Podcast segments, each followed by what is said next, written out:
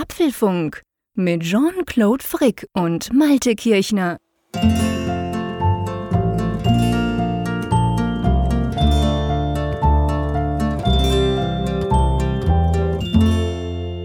Hallo und herzlich willkommen zum Apfelfunk, Ausgabe 246, die wir am 21. Oktober aufzeichnen, wie immer am Mittwochabend. Und übrigens, diese Folge wird präsentiert von Blinkist. Blinkist ist eine App, mit der man die Kernaussagen aus mehr als 3000 Sachbüchern in je nur 15 Minuten lesen und anhören kann. Blinkist bietet die neuesten Ratgeber und Bestseller aus mehr als 25 Kategorien wie Produktivität, Politik, Wirtschaft und persönlicher Entwicklung mit Tipps und Tricks für Alltag und Beruf. Für Zuhörer von Apfelfunk gibt es 25% Rabatt auf das Jahresabo Blinkist Premium über den Link blinkist.de/apfelfunk. Die App kann man auch 7 Tage lang kostenlos testen. Jetzt nimmt es mich natürlich Wunder, was die Nordsee macht. Bei uns war heute ein wunderbarer Herbsttag. Wie sieht es bei dir aus, Malte? Kalt und nass und grau? Ja, in der Tat. Also regnerisch ohne Ende war es heute. Wirklich? Und dabei allerdings sehr milde. Also letzte Woche haben wir schon ein wenig gebibbert. Da waren es dann schon so die Temperaturen um 8 Grad. Ich dachte, oh Gott, sind wir im November gelandet. Und heute waren es dann wieder milde 13 bis 16 Grad. Also das lasse ich mir dann schon eher gefallen. Da nehme ich auch den Regen in Kauf. Ja, und heute Abend ist ein bisschen stürmisch. Ja, das stimmt. Der erste Herbststurm. Bei euch? Ja, übertrieben bei uns. Jetzt, aber naja, ein bisschen. Bei uns war es zum ersten Mal wieder so ein bisschen, ja, wie soll ich sagen, es war einfach herbstlich, es war angenehm, es war gemütlich. Man konnte mal wieder ganz kurz draußen sitzen, so bei 14, 15 Grad. Die letzten Tage war es bei uns auch kälter und in den Bergen hat es schon geschneit. Also man sieht schon, wenn ich zum Fenster rausgucke, sieht man schon weiß quasi. Aber ja, gut, das ist ja nicht das Hauptthema. Für uns spielt das keine Rolle. Wir sind unterm Dach, wir haben es warm, wir können quasi aufzeichnen. Aber Malte, da war vorhin was. Irgendwas ist anders in dieser Folge. Ja, eine mittelgroße Veränderung nach fast 5 Jahren Apfelfunk. Wir sind ja schon im 5. Jahr. Im Februar jährt sich ja das wieder. Wir haben Werbung. Genau. Wir haben eine Kooperation, eine super spannende Kooperation. Und zwar ist es so, dass wir eine Kooperation eingegangen sind mit Heise Medien. Und wer jetzt denkt, Heise Medien, Moment, es kommt mir doch irgendwie bekannt vor, irgendwas mit C oder so. Genau, die bringen ja unter anderem die CT raus.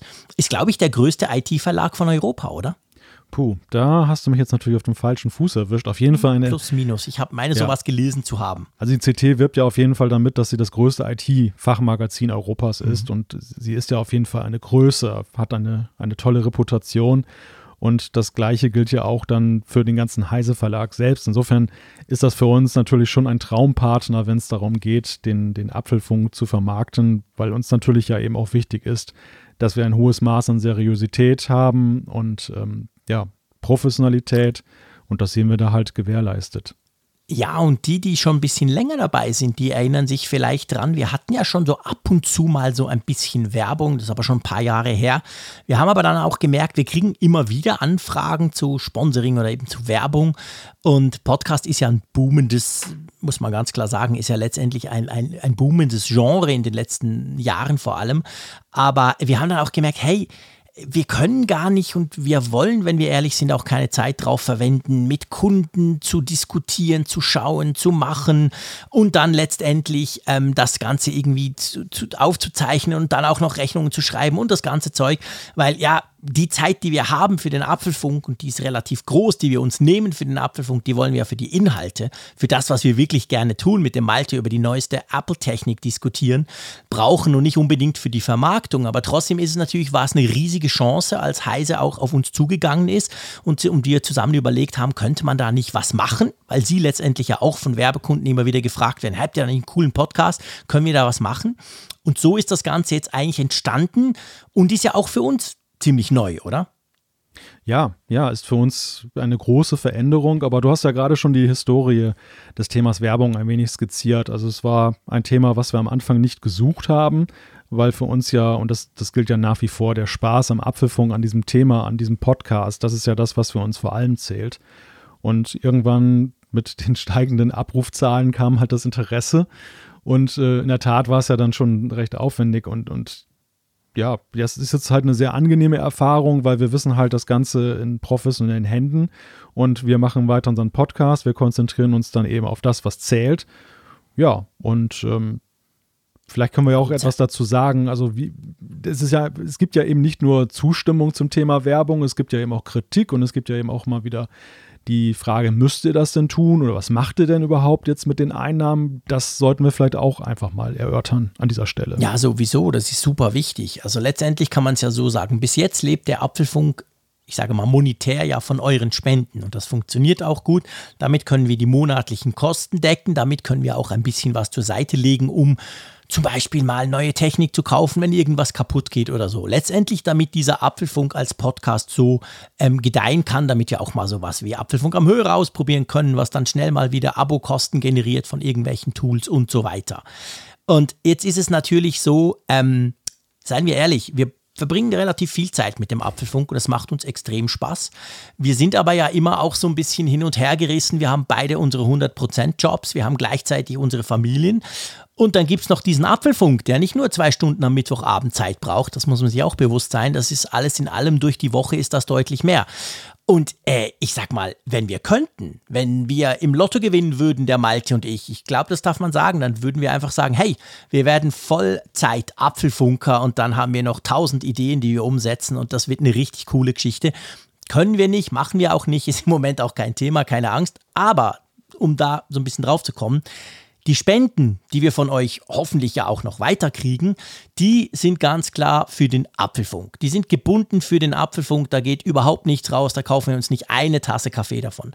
Hingegen die Werbung, falls das jetzt funktionieren sollte, muss man auch sagen, wir wissen ja nicht, wie sich das jetzt entwickelt, aber die Werbung, die mit der Kooperation, die wir jetzt eingegangen sind, die geht quasi in unsere Taschen. Und die Idee dahinter ist natürlich vielleicht auch, wer weiß, ich träume mal ein bisschen, Mittwochabend, ich träume schon ein bisschen, könnte ja sein, ich weiß nicht, könnte ja sein, dass da so viel Kohle reinkommt, dass wir unsere Jobs um 10% reduzieren können und noch mehr Zeit für den Apfelfunk. Langer Rede, kurzer Sinn.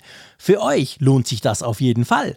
Weil letztendlich geht es nicht darum, dass wir auf der faulen Haut liegen und denken, oh cool, wie viel Kohle da reinkommt, sondern dass wir das ja irgendwie in die Zeit auch wieder investieren können und letztendlich vielleicht noch mehr damit machen. Ich weiß es doch nicht. Ich weiß auch nicht, ob sich das lohnt. Wir sind da ganz neu in dem Business, seien wir ehrlich. Aber das wäre ja auch das Spannende dran. Also ich glaube, der Apfelfunk, das darf man ganz klar sagen, jetzt, der wird ja nicht langweiliger. Der entwickelt sich weiter. Und ich habe das Gefühl, wenn ich so unsere Ideenliste angucke, die wir zwei immer wieder wälzen, da gäbe es noch einiges Cooles, oder? Meistens fehlt die Zeit.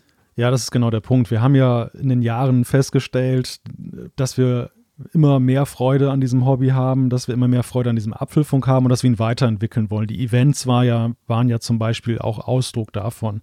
Leider ist jetzt momentan nicht die Zeit, um Events zu machen, aber wir haben ja auch noch andere Spielfelder, auf denen wir unterwegs sind. Wir beide haben YouTube für uns in diesem Jahr entdeckt. Wir beide machen noch viele andere Sachen, die wir dann verbunden mit dem Apfelfunk teilweise machen oder als Ableger und experimentell. Und da fallen ja auch Kosten an, die wir eben aus privater Tasche dann bezahlen. Und ja, wenn man sowas weiterentwickeln will, merkt man schnell, man braucht halt auch ein bisschen Bares dafür. Es ist eben nicht nur mit guten Ideen und Zeiteinsatz getan, was wir ja beide, glaube ich, ja schon immens leisten. Am Ende musst du eben auch dann ein Portemonnaie haben. Und vor dem Hintergrund sehen wir das, glaube ich, spreche ich vielleicht auch für dich, eben dann als einen Schritt zur Weiterentwicklung, als ein Commitment, also als ein Bekenntnis zu diesem Podcast und eben dem Wunsch, ihn weiterzuentwickeln. Und eben jetzt, es geht nicht darum, jetzt irgendwelche Früchte zu ernten vom Baum oder so, sondern es geht wirklich eben, wie du hast es so schön gesagt, wir haben so einen kleinen Traum, wo man nicht weiß, ob er überhaupt realistisch ist. Es ist ja alles andere als ein nicht, aber man darf ihn ja träumen. Business. Genau, man darf ihn träumen und das motiviert einen ja auch. Also es ist ja eben auch so, dass man ja auch dann diesem Traum entgegenarbeitet. Ja, und das ist dann halt der Beweggrund, dass wir sagen, dass das ist dann eben ein Punkt, wo wir eben dann auch den Apfelfunk, und das ist auch vielleicht noch ein ganz wichtiger Punkt, in einem akzeptablen Maße mit Werbung eben auch belegen. Und dieses akzeptable Maß, das heißt eben zum Beispiel auch, es gibt nur einen Sponsor pro Folge. Ihr braucht jetzt nicht Angst zu haben, dass wir jetzt ständig dann alle 30 Sekunden mit Werbung unterbrechen. Und die Und ich habe ja jetzt ein paar Mal gesagt, eben die Güte der Kooperation, das ist für mich auch wichtig und für dich genauso. Die Frage, welche Werbepartner haben wir? Also wir legen auch schon Wert dass wir Werbepartner haben, die vom Thema her, von dem, was sie anbieten, auch von ihrer Seriosität, zu dem passen, was wir als Apfelfunk als Qualitätsniveau begreifen. Ja. Das ist ganz wichtig, ist ganz ein wichtiger Punkt. Also wir werden keine russischen Bitcoin-Werbung oder was auch immer, man sieht es ja zum Teil im Netz immer ganz schräge Sachen, das wollen wir natürlich nicht, das passt überhaupt nicht zu uns, das passt nicht zum Thema, das passt nicht zu euch, das passt nicht zu unserer Hörerschaft. Und von dem her gesehen ist natürlich diese Kooperation mit Heise Medien, seien wir ehrlich, das ist für so einen kleinen Podcast, wie wir das sind, eigentlich auch so ein bisschen ein Ritterschlag. Ich meine, die arbeiten jetzt nicht mit irgendeinem Wald- und Wiesen-Podcast, der irgendwie zu Hause in der Kammer im Garten irgendwas aufnimmt. Also von dem her gesehen, das ist schon so, behaupte ich jetzt mal, ein bisschen ein Qualitätsmerkmal und das freut uns natürlich auch.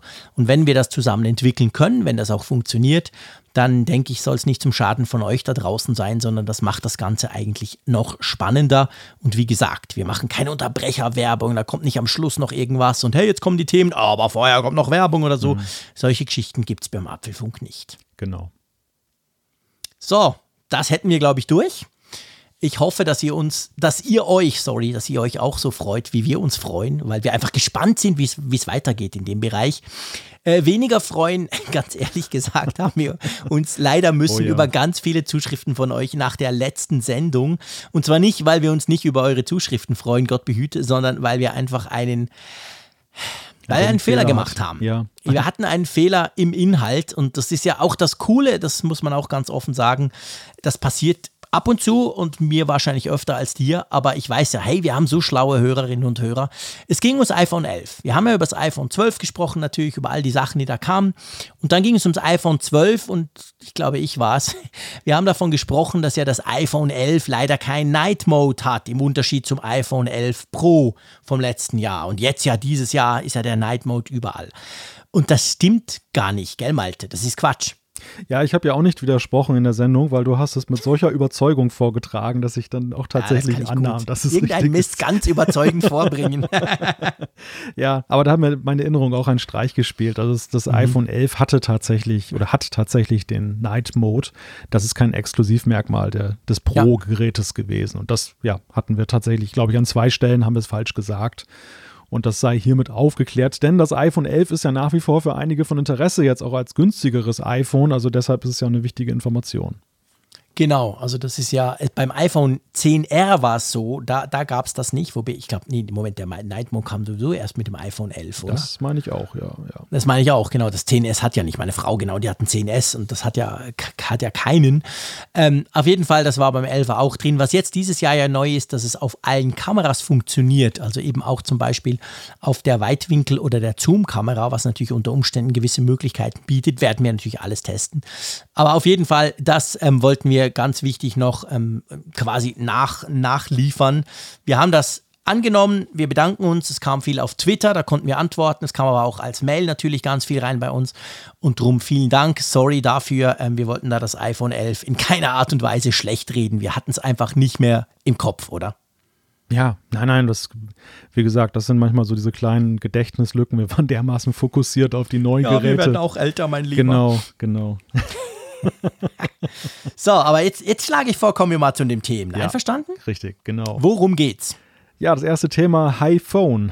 Die ersten iPhone 12 Tests sind da und wir blicken mal darauf, was die Kolleginnen und Kollegen so rezensiert haben. Genau, dann bereit für Intercom und iPhone. iOS 14.1 ist gestern erschienen. Und es droht ja fast unterzugehen in dem ganzen iPhone-Buzz. Das iPad Air ist ab Freitag erhältlich. Genau, dann gibt es neue Apps, es gibt den Adobe Illustrator fürs iPad und es gibt Reeder 5 für Mac und für iOS, da müssen wir natürlich drüber sprechen. Was natürlich nicht fehlen darf in einem Apfelfunk, die Umfrage der Woche und wir wollen uns auch diesmal viel Zeit für Zuschriften nehmen.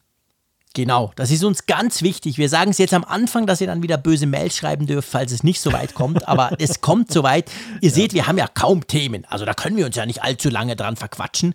Drum geht es ganz klar drum, wir wollen jetzt mal, wir haben so viel spannendes Feedback von euch bekommen, gerade auch auf die letzten Folgen natürlich, auf diese ganzen iPhone 12 Geschichten und so weiter. Also das müssen wir unbedingt diskutieren und drum haben wir uns dafür genug Zeit eingeplant, glaube ich. Aber ja, lasst uns mal anfangen mit dem iPhone 12.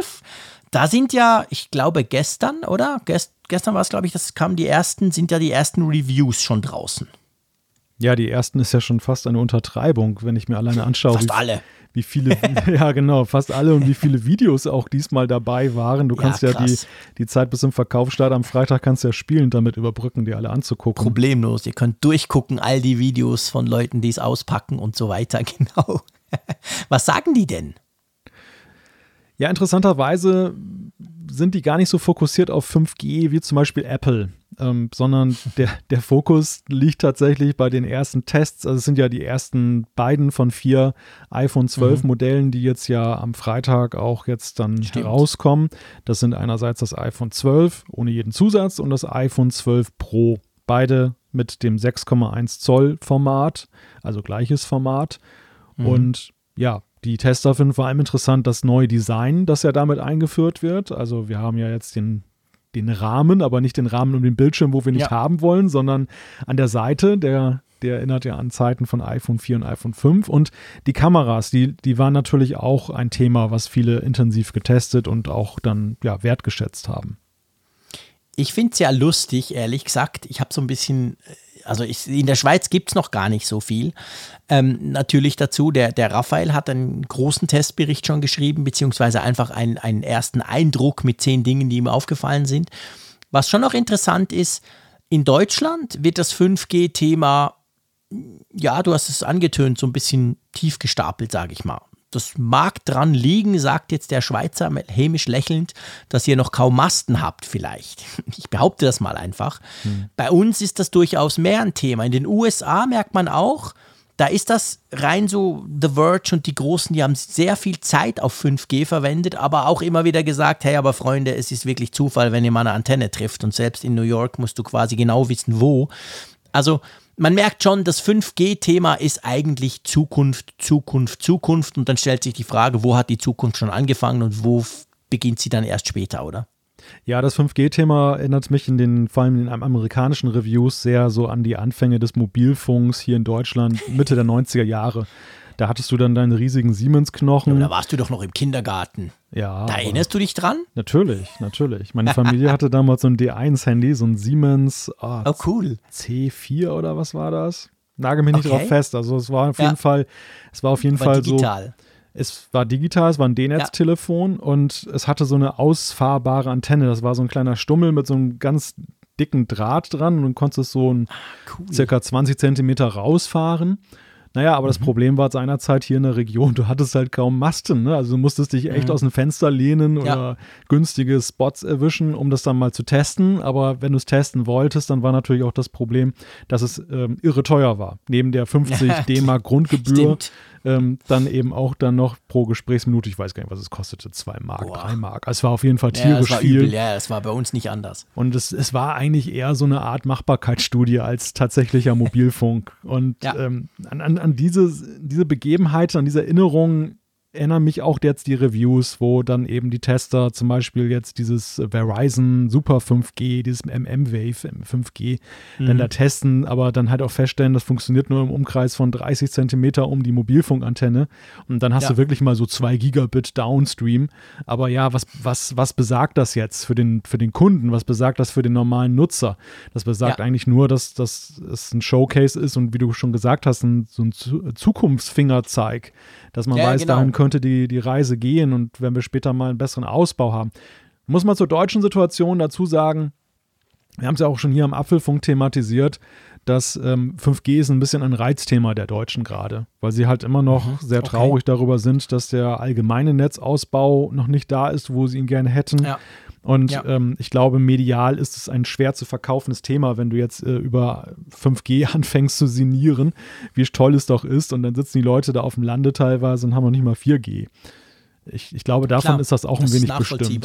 Denn der Netzausbau ist sehr unterschiedlich. Es ist gar nicht mal so gravierend schlimm, wie man jetzt meinen sollte. Es ist von Netzbetreiber zu Netzbetreiber sehr unterschiedlich.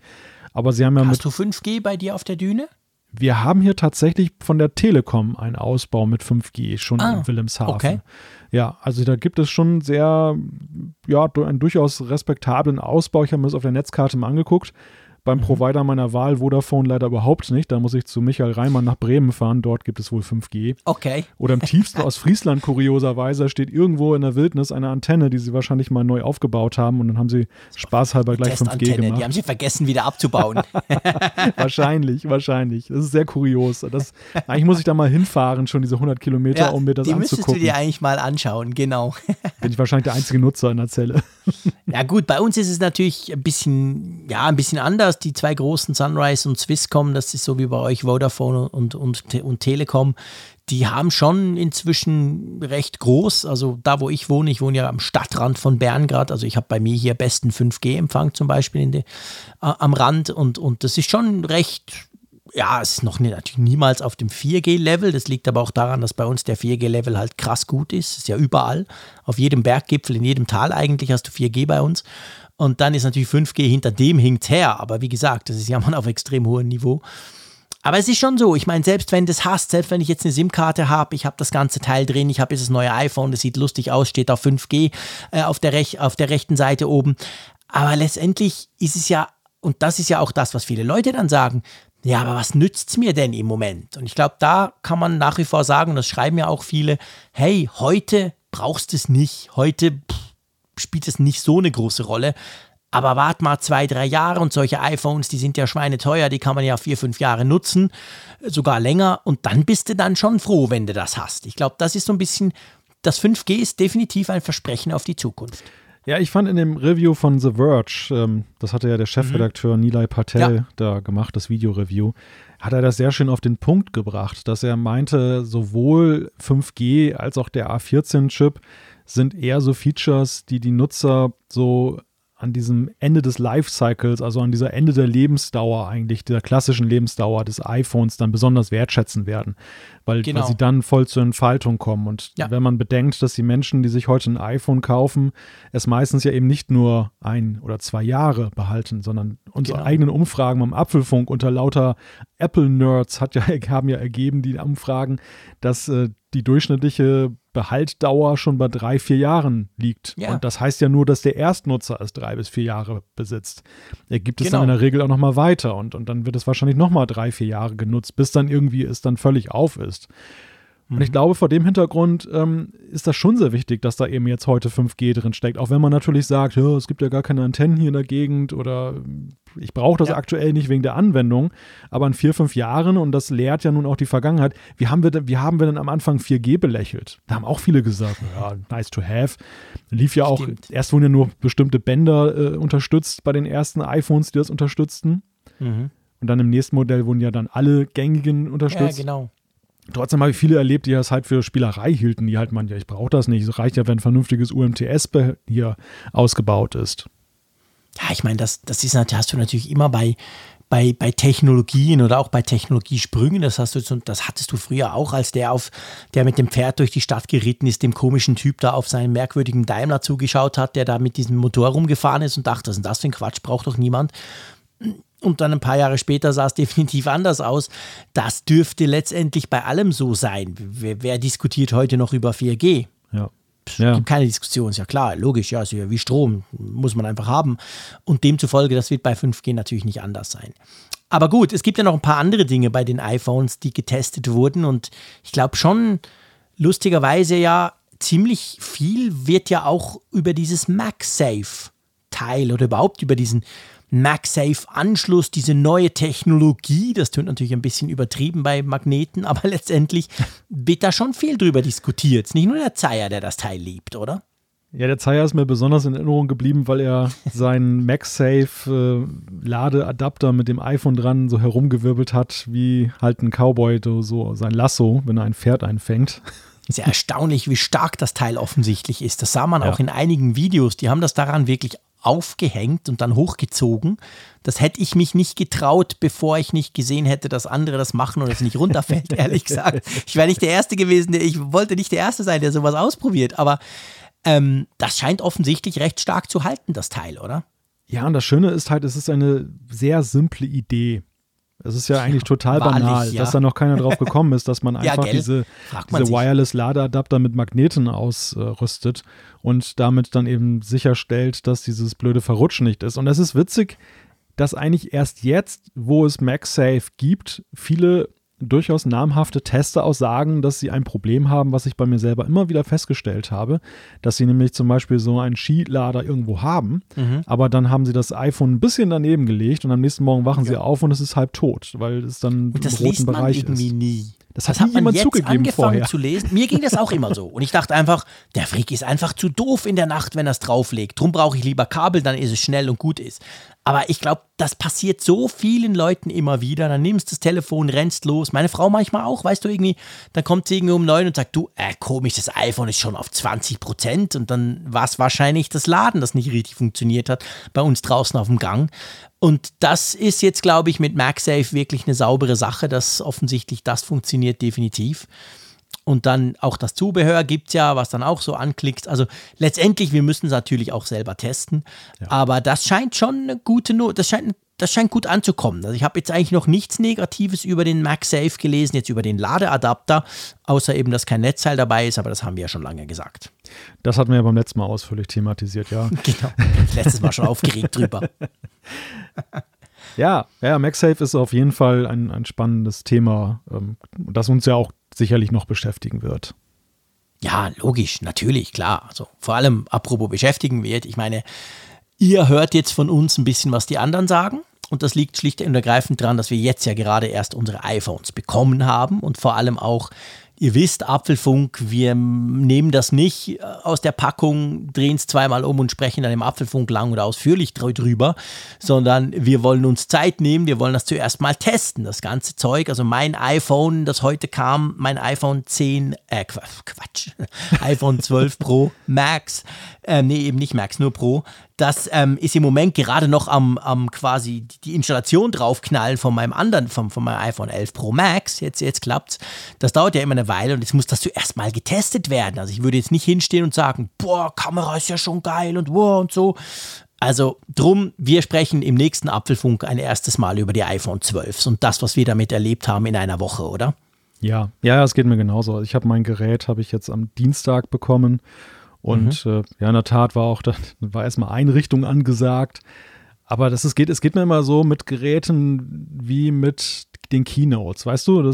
Du hast so erste Eindrücke, klar, über die kannst du dich dann austauschen. Das ist ja manchmal auch ganz spannend, sie zu dokumentieren und später nochmal darauf zurückzukommen und dann sich zu fragen, wie geht es mir jetzt eine Woche später, wie geht es mir, was weiß ich, wie viel später damit. Genau. Aber es ist ganz gefährlich. Ich habe immer wieder festgestellt, dass erste Eindrücke auch ein bisschen trügen können, dass sie einen so in eine Richtung ziehen, dass man etwas sehr positiv sieht oder manchmal auch sehr negativ.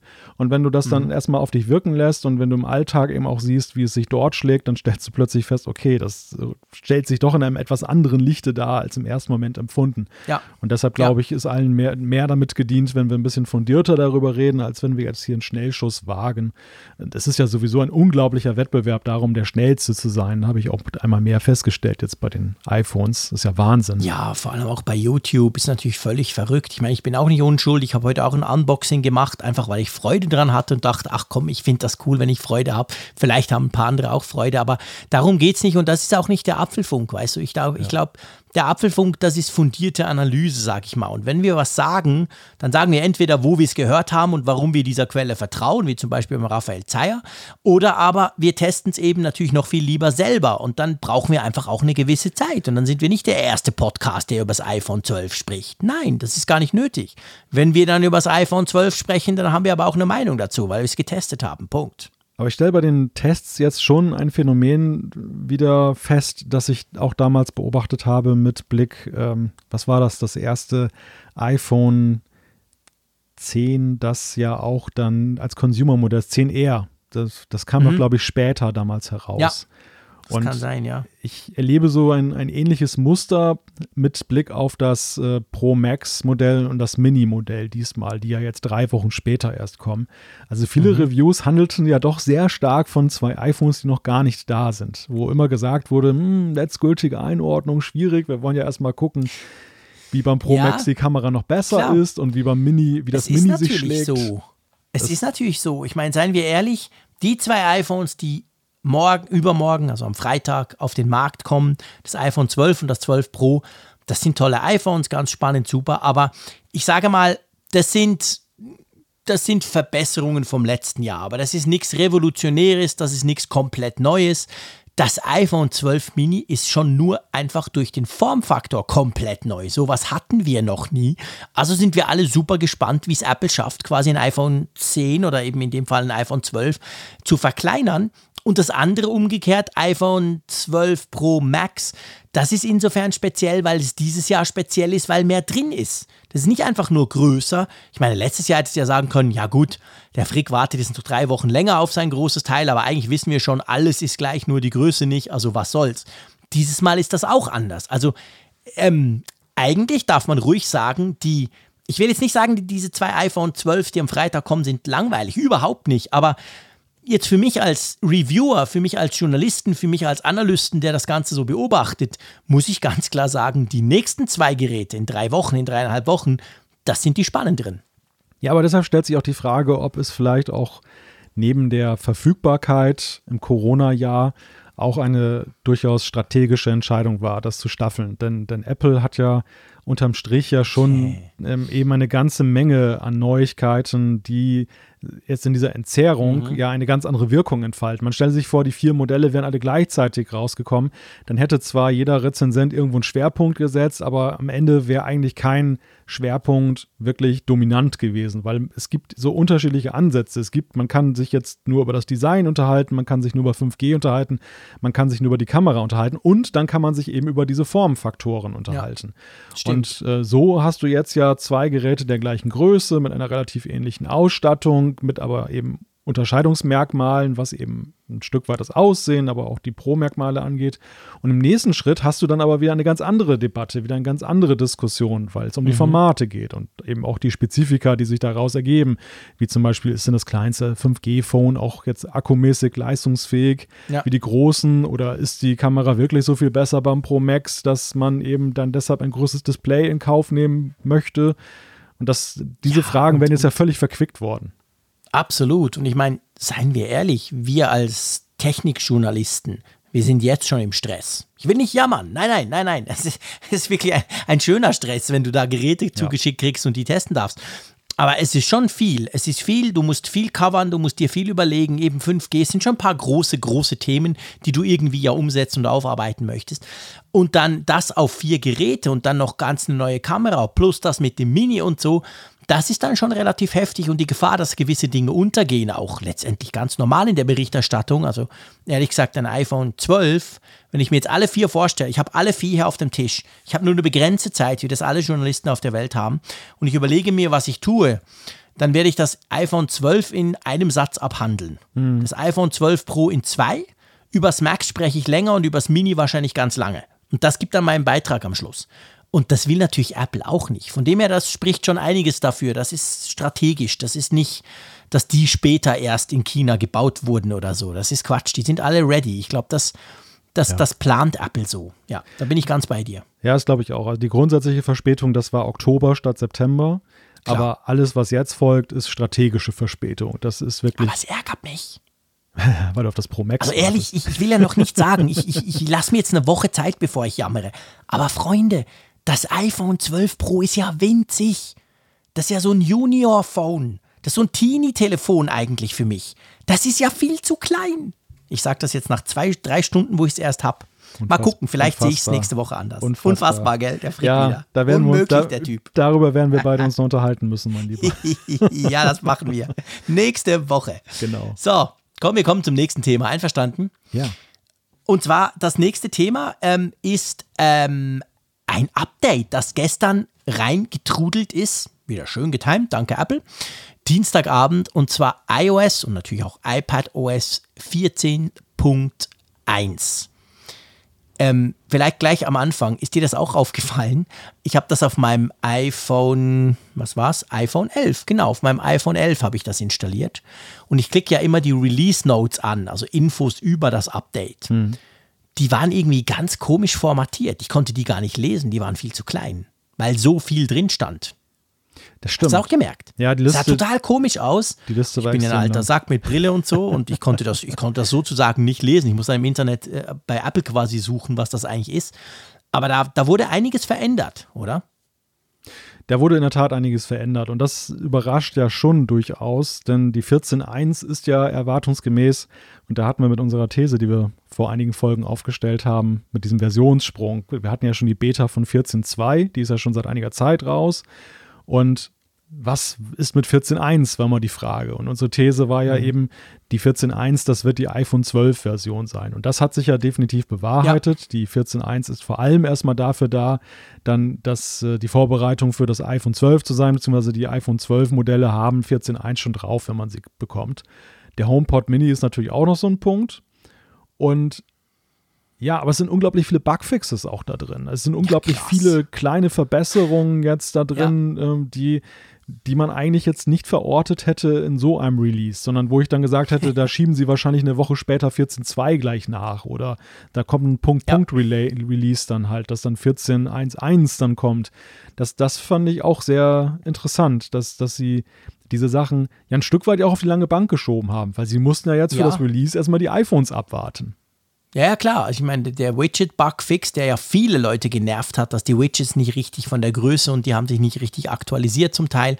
Da haben wir ja einiges bei der kleinen Größe der Widgets, haben wir ja einiges Feedback auch bekommen von euch, auch in den sozialen Medien. Sowas zum Beispiel, das war doch jetzt eine Weile so mit iOS 14, das muss man auch sagen. Und dreimal darfst du natürlich raten, vielleicht noch kurz zu iOS 14.1 und den neuen iPhones.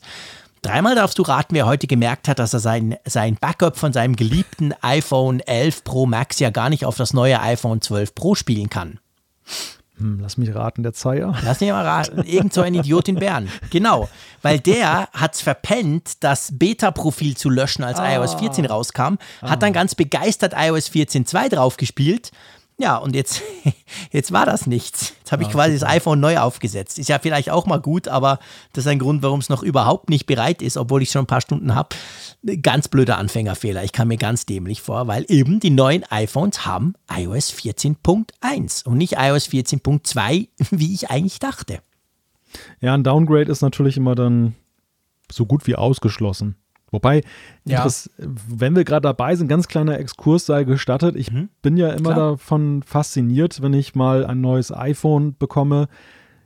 Dieser Onboarding-Prozess, wie Apple den über die Jahre immer weiter optimiert hat. Und der hat ja augenscheinlich auch jetzt nochmal wieder einige neue Grafiken verpasst bekommen. Also ich hatte den Eindruck, es sieht ein bisschen anders aus schon wieder als im letzten Jahr, als ich ihn gebraucht habe. Ja. Spannend, ist mir gar nicht aufgefallen. Aber vielleicht war es auch, weil ich mich geärgert habe und gemerkt habe, oh nein, drum geht's nicht. Du bist ja gar nicht so weit gekommen, mein Lieber. Drum geht das, ja natürlich, weißt du, dann iCloud und so und dann zeigt er dir das Backup ja gar nicht an, weil es ist ja 14.2 und ich dachte, bin ich eigentlich doof, ich habe doch erst gerade ein Backup gemacht und Das kann sein, ja. Ich meine, Apple ist natürlich immer dran, da ein bisschen zu optimieren. Es ist ja letztendlich super easy, du musst keine Passwörter mehr eingeben, du musst nicht das ganze WLAN gefummeln, du hältst die quasi nebeneinander und dann ruckelzuckel hin und her. Das ist schon viel, viel einfacher geworden, ja. Also das war ja letztes Jahr der große Schritt hin quasi zu dieser Möglichkeit und das hat sich ja so ein bisschen über die Jahre aufgebaut. Es wird immer einfacher, so ein iPhone quasi zu wechseln oder zu klonen, anders gesagt. Ja, man sollte auch nicht unterschätzen, was das letztendlich für die Bereitschaft macht, ein neues iPhone zu kaufen. Also ich habe das mit technischen Geräten immer wieder erlebt, dass es abschreckend war, Updates einzuspielen oder ein Gerät zu wechseln, einfach weil man Angst hatte, oh je, jetzt kannst du diesen Abend schon mal freiräumen, du bist dann durchweg damit beschäftigt, das Gerät einzurichten. Und wenn du Pech hast, dann gelingt es nicht und du kannst noch einen Abend einplanen. Und Apple hat es immer schon ganz gut beherrscht und ich habe den Eindruck, sie kriegen es immer besser hin, weil sie auch immer mehr Optionen anbieten, das geräuschlos zu machen. Also ich habe das gestern wirklich dann diese beiden Geräte nebeneinander gelegt, dann hast du ja mittlerweile dieses Einscannen dieser Wolke, wie du das bei der Apple Watch, bei der Synchronisation hast. Und dann habe ich die mal so im Direkttransfer machen lassen. Hat extrem lange gedauert, 3 Stunden, aber das Tolle war, du hast es dann einfach weggelegt. Ich meine, 3 Stunden ohne iPhone, das war für mich schon extrem hart. Aber als ich es dann wieder hatte, musste ich auch sehr wenig machen, so in puncto Passwörter wieder eingeben und so. Also es war sehr wenig im Gegensatz zu diesem dieser anderen Transfermethode aus der iCloud, wo du dann immer wieder mal das Problem hast, dann musst du alle möglichen Apps noch wieder, die Accounts dann da eintragen. Twitter zum Beispiel. Bei Twitter irgendwie 8 Accounts einrichten und so. Das nervte dann halt immer. Das war alles nicht der Fall. Weißt du, was das Schlimme ist? Das merke ich jetzt, wo du diesen Prozess erzählst, von einem iPhone aufs andere, und es dauert halt ein bisschen lange, dann muss ich hier offen zugeben, dass ich das noch nie durchgespielt habe. Wie machst du das? Mir fehlt die Geduld. Ich mache iCloud-Backup, das geht viel schneller. Ja. Aber das Problem ist genau das, was du sagst. Du gibst dann bei Twitter und bei Gmail und schieß mich tot und hinten und vorne. Ja. Du gibst 3000 Passwörter wieder neu ein. Aber es dauert natürlich, ich habe es jetzt heute gesehen, ich habe dann mein iPhone 11 quasi als Grundlage genommen und nicht das 11 Pro und habe das dann geklont und so ein bisschen angepasst. Das dauert halt vielleicht 1/2 Stunde, dann ist alles drauf. Ja, aber maximal, andererseits bist du dann noch locker, maximal, vielleicht sogar kürzer, aber du bist wahrscheinlich mehr als 1 Stunde oder 1,5 noch dran. Ich habe sicher noch nicht überall alles wieder eingegeben, das merkt man ja meistens erst im Verlauf dann. Aber tatsächlich, es ist immer noch so, also dieses von einem iPhone aufs andere klonen, so cool das ja ist, es dauert ewig. Und ich verliere immer die Geduld. Ich denke, nee, der ist kaputt, komm, abbrechen, zurück und zack. Ich habe es noch nie durchgespielt. Wir können ja froh sein, dass wir das heute nicht mehr über den Mac machen müssen oder damals über den PC. iTunes, weißt du noch, genau. Ja, wenn man sich mal vor Augen führt, welche Speichermengen du da teilweise heute hast, die du da klonen müsstest. Erstmal würde das alleine von der Übertragung lange dauern und dann ist ja auch die Frage, zum Beispiel, wer jetzt ein MacBook besitzt oder so und das hat 128 oder 256 Gigabyte Speicher, du hast aber 2 iPhones, die vielleicht sogar 512 Gigabyte Speicher haben, dann herzlichen Glückwunsch. Dann, genau. Ja, dann geht's nicht. Genau, das ist genau der Punkt. Nee, das ist alles ganz toll. Aber sag jetzt mal, wir haben jetzt gesagt, viele Bugfixes, okay, fair enough. Aber iOS 14.1 bringt ja auch für ganz viele iPhones, glaube ich, bis zurück zum iPhone 8, neue Funktionen, oder? Ja, in der Tat. Also die Unterstützung für 10-Bit HD Video-Playback und auch das Bearbeiten von entsprechenden Videos, das bekommen wir so weit zurück auf die iPhones gespielt. Kurze Erinnerung, 10-Bit HD-Video, wo haben wir das noch gehört? Genau, das haben wir auf dem iPhone-Event gehört, denn die neuen iPhones sind ja in der Lage, in diesem Format aufzunehmen und die erfreuliche Botschaft ist, man kann es jetzt auch zum Beispiel Leuten mit älteren Geräten dann zuschicken oder rübergeben. Genau. Und sie können es dann halt dann auch in dieser Qualität dann auch wiedergeben und sogar bearbeiten. Damit habe ich ehrlich gesagt nicht so wirklich gerechnet. Also ich habe gedacht, dass man diese Sache, diese 10-Bit-HD-Geschichte doch auf die neue Klasse alleine reduziert. Ja, das ist interessant. Es ist interessant und es zeigt halt auch, dass die iPhones schon lange, also seit dem iPhone 8, sehr, sehr gute HDR-fähige Bildschirme verbaut haben. Das ist mal ein Punkt, weil ich meine, bringt ja nichts, wenn du es anzeigen kannst, wenn der Bildschirm nicht ist, dann kannst du es eben nicht anzeigen. Und dass sie es auch noch bearbeiten können. Ich meine, da sind noch ein paar Daten mehr da bei diesen 10-Bit-Videos. Das zeigt halt auch, wie viel Power in diesen Geräten steckt, bis zurück zum iPhone 8, zum iPhone 10, dann das 10S etc. Ist interessant, aber aufzeichnen ist vielleicht auch noch wichtig. Also aufzeichnen kannst du solchen Content natürlich nur mit den neuen Modellen. Also du kannst eine von 10 nehmen, da kannst du jetzt 10-Bit HD-Video-Playback, kannst du quasi gucken und editieren in der Fotos-App, aber aufzeichnen, wenn du das filmen willst quasi mit deinem iPhone, brauchst du das Neue. Ja, gut, ich meine, das ist fast selbstredend, weil das natürlich... Logisch, aber ich wollte es nur sagen, weißt du, richtig, nicht, weil dass man denkt, wow, ich kann jetzt 10-Bit HDR-Videos filmen mit meinem iPhone 10S oder so. Das wäre ja ein Witz, ja, dann bräuchte man ja dann deshalb das neue iPhone nicht kaufen. Nein, das ist natürlich in hohem Maße mit der Hardware eben auch dann verbunden, das Recording. Und ich glaube auch, dass es durchaus auch im Encoding natürlich auch eine andere Geschichte ist, wenn du in Echtzeit codieren musst, das ganze Material, als wenn du es nachher im Editing, dann kannst du dir ein bisschen Zeit lassen, das dann entsprechend, und auch dekodieren ist immer ein bisschen einfacher als encodieren, das weiß man ja auch. Also wer zum Beispiel mal Videoschnitt gemacht hat, ein 4K-Video ist leichter wiedergegeben auf einer nicht so performanten Maschine, als dass man eines schreibt. Definitiv, ja, ganz genau. Also das ist schon mal spannend. Und dann, das habe ich gestern Abend gar nicht gecheckt erst. Ich war da noch so am andere Dinge tun und habe das so halb verfolgt. Dachte, ja, ich knall mal überall das Update drauf bei mir und gut ist. Aber der HomePod, für den ist das ein ganz, ganz großes Update, oder? Ja, für den ist es ja das Update, womit wir dann Intercom bekommen, die Gegensprechanlage. Und das freut mich ja riesig. Ich habe ja nach dem Apple-Event in unserem Livestream auf YouTube und dann glaube ich auch in unserer großen Folge über das Apple-Event habe ich ja noch drüber philosophiert. Ja, weil ich habe das damals nicht mitgeschnitten und vielleicht wurde es auch nicht gesagt. Diese Intercom-Funktionalität, das war klar, Apple hat das gezeigt mit dem HomePod Mini und hat das aber auch gezeigt mit den iPhones dann und mit der Apple Watch, wo du eben so deine Kinder rufen kannst und so. Und ich war nicht sicher, dass es auf den in Anführungszeichen alten, großen, den normalen HomePod kommt, aber jetzt wissen wir es, mit iOS 14.1, das auch auf dem HomePod drauf ist, kriegen wir das auch. Und ich freue mich drauf. Aber es ist nicht das Einzige, was da drin steckt. Also auch Siri bekommt einige mehr Möglichkeiten, zum Beispiel Multi-User-Support für Spracherkennung für Podcasts, was uns ja zum Beispiel freut. Auf dem HomePod? Auf dem HomePod, ja. Also quasi, wenn ich sage, spiele meinen Lieblingspodcast, dann kommt Apfelfunk und wenn meine Frau sagt, spiele meinen Lieblingspodcast, kommt dann was anderes, weil er erkennt, dass es meine Frau ist. Genau, also soll es zumindest sein. Also bei ihr kommt natürlich auch Apfelfunk.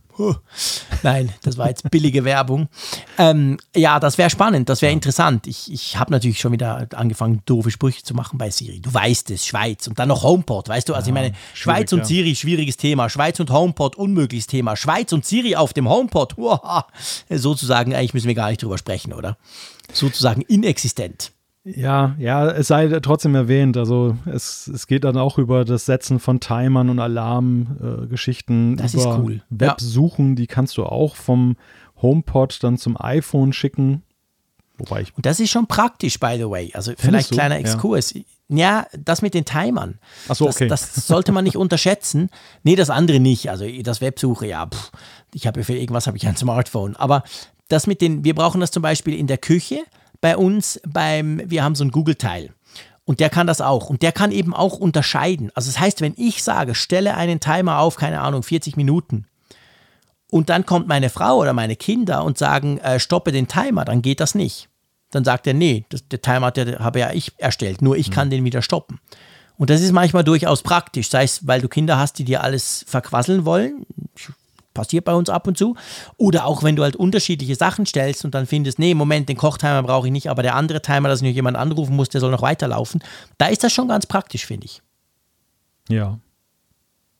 Die Begeisterung ist bis nach Bern spürbar von Malte. Ja, ich überlege gerade so ein wenig. Also wenn ich mir die Features angucke, ist es ja schon ein Fortschritt in der Beziehung, dass der HomePod dann ja tatsächlich smartere Züge annimmt. Mhm. Also auch so die Sache, dass du eben, wenn du den HomePod fragst, gib mir Informationen über Bern, dass dann eben auf dem iPhone dann in der Maps-App, in der Karten-App dann halt gleich Vorschläge dann angezeigt werden, dorthin zu kommen.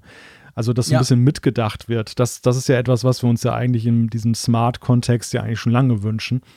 Aber ich finde, es ist halt immer noch in einem sehr zarten Maße. Also, es ist immer noch so, und dafür spricht ja alleine schon die Tatsache, dass es in so einer 14.1-Version steckt, dass das ja auch von Apple selber nicht als die große Offenbarung gesehen wird. Also, ich finde es gut, dass es in diese Richtung geht.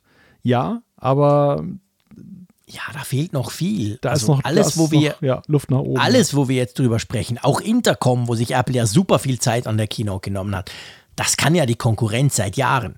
Ja. Also mit den Amazon-Dingern, da kannst du schon lange vom einem Zimmer ins andere rufen etc. Also da hat Apple beim HomePod, das muss man wirklich ganz klar sagen, da hat Apple einfach gar nichts neu oder Zusätzliches reingebracht, sondern was sie machen, sie holen auf, sie bauen Sachen ein, die andere schon lange können. Vielleicht machen sie es besser, okay, will ich gar nicht sagen, Datenschutz etc. Ich will das nicht per se negativ sehen, aber es ist jetzt nicht so, dass sie irgendwie das Thema Smart Speaker, das Thema Smart Assistant irgendwie neu denken. Das ist leider überhaupt nicht der Fall. Nein, also sie holen etwas auf, gegenüber den Mitbewerbern. Und natürlich machen sie das auch dann, und das ist ja die Errungenschaft, die keiner sieht, aber die ja sehr gut ist, indem sie halt das unter Datenschutzwahrung, unter besonderer Datenschutzwahrung erledigen. Also sie machen Smart Features, ohne dass die Server dann auch schlauer werden. Ja, ganz genau. Genau, das ist genau der Punkt. Keiner mag schlaue Server. Nein. Schlaue Server wollen wir eigentlich alle nicht, genau. Wir wollen schlaue Geräte bei uns, die möglichst alles, was sie schlau macht, bei sich behalten und nicht irgendwie in die Cloud pusten. Das ist natürlich schon der Punkt. Und da legt Apple letztendlich auch den Fokus drauf, denke ich. So, nächstes Thema, einverstanden? Genau. Apropos Luft nach oben. Apropos Luft nach oben. Genau, der Malte, der baut uns immer einen Cliffhanger. Egal, was hier im Podcast passiert, wenn wir beide ganz müde sind und gar nicht mehr sprechen mögen, uns gefährlich lange Pausen gibt, passiert glaube ich nie, aber wenn es mal passieren würde, dann weiß ich genau, der Malte, der findet irgendeinen Cliffhanger rüber ins nächste Thema. Es geht ums iPad Air, von dem her Luft, genau. Und das ist eigentlich ein bisschen ein armes Malte. Ich muss wirklich sagen, ich finde das iPad Air, das braucht jetzt mal ein bisschen Liebe von uns. Ja, in der Tat.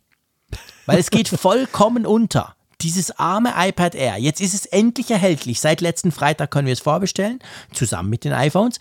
Und am Freitag, also übermorgen, kann man es im Laden kaufen. Und ehrlich gesagt, darf ich sagen, keine Sau, ist ja egal. Also kaum einer redet über das iPad Air, verständlicherweise. Alle reden natürlich über das iPhone 12 und 12 Pro. Aber ja, einfach mal als kleiner Reminder. Das Ding ist ab Freitag erhältlich und ist in meinen Augen, ich habe seit einer Woche eins, ein unglaublich gutes, tolles Tablet.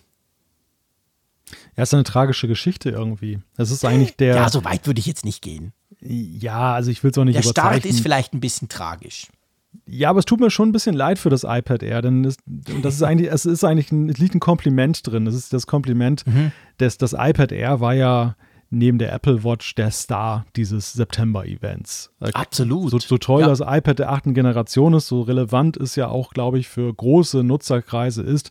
Aber das iPad Air war einfach eine Traumerfüllung, denn du bekommst plötzlich iPad Pro, auch wenn es natürlich nicht so heißt, zum günstigeren Preis, weit unter 1.000 Euro.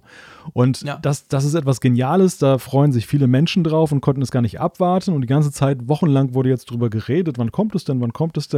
Und in dem Moment, wo es jetzt kommt, haben wir natürlich, ist iPhone das große Thema. Mhm. Und ich sehe eben auch auf YouTube, wie jetzt so iPad Air sich so langsam von unten nach oben kratzt und so an den ganzen iPhone-Unboxings und Reviews vorbei. Darf ich schamlos nur einmal, ein bisschen Werbung für meinen eigenen kleinen, winzigen YouTube-Kanal machen? Ich meine, ich bin ja der Anfänger. Der Malte ist ja der die Profi-Videos macht, drum dürfen die auf den Apfelfunk-Kanal. Meine lassen wir da nicht drauf, das wäre peinlich. Aber ich probiere es ja auch so ein bisschen. Und ich habe ja heute ein iPad Air, so einen wirklichen Kurztest und Vergleich mit iPad Pro online gestellt um 3. Und ich habe, glaube ich, um 2:55 habe ich mein kleines Unboxing vom iPhone 12 gemacht. Und ich meine, das ist jetzt nur der Frick, das spielt überhaupt keine Rolle. Aber ich glaube, man kann es hochrechnen. Stand jetzt, das Unboxing-Video hat irgendwie 6.000 Views schon bekommen. Und das iPad Air steht jetzt gerade bei 1.000. Und so kam es mir so ein bisschen vor in der Wahrnehmung. Man hat jetzt schon die Tests gesehen und The Verge und die Großen haben jetzt natürlich, heute lief die Sperrfrist ab, diese iPad Air-Tests rausgehauen. Aber es geht komplett unter in diesem, hey, ich will den MagSafe sehen, pack doch bitte mal ein iPhone aus, oder? Ja, klar. Das ist das Thema, was dieser Woche. Und das wird andererseits aber auch ein Stück weit so bleiben. Also natürlich wird nach dem Freitag, wenn die iPhones verkauft werden, wird es dann ganz kurz ein wenig ruhiger werden um die iPhones, bis dann die zweite Welle kommt. Und wir haben es ja vorhin schon in Aussicht gestellt, da wird der Bass wahrscheinlich noch mal größer sein als jetzt beim Start. Und dann ist es halt auch wieder eine schwierige Zeit, sowas unterzubringen. Andererseits, ich meine, man soll diese ganzen Klicks und Views und so weiter auch nicht überbewerten.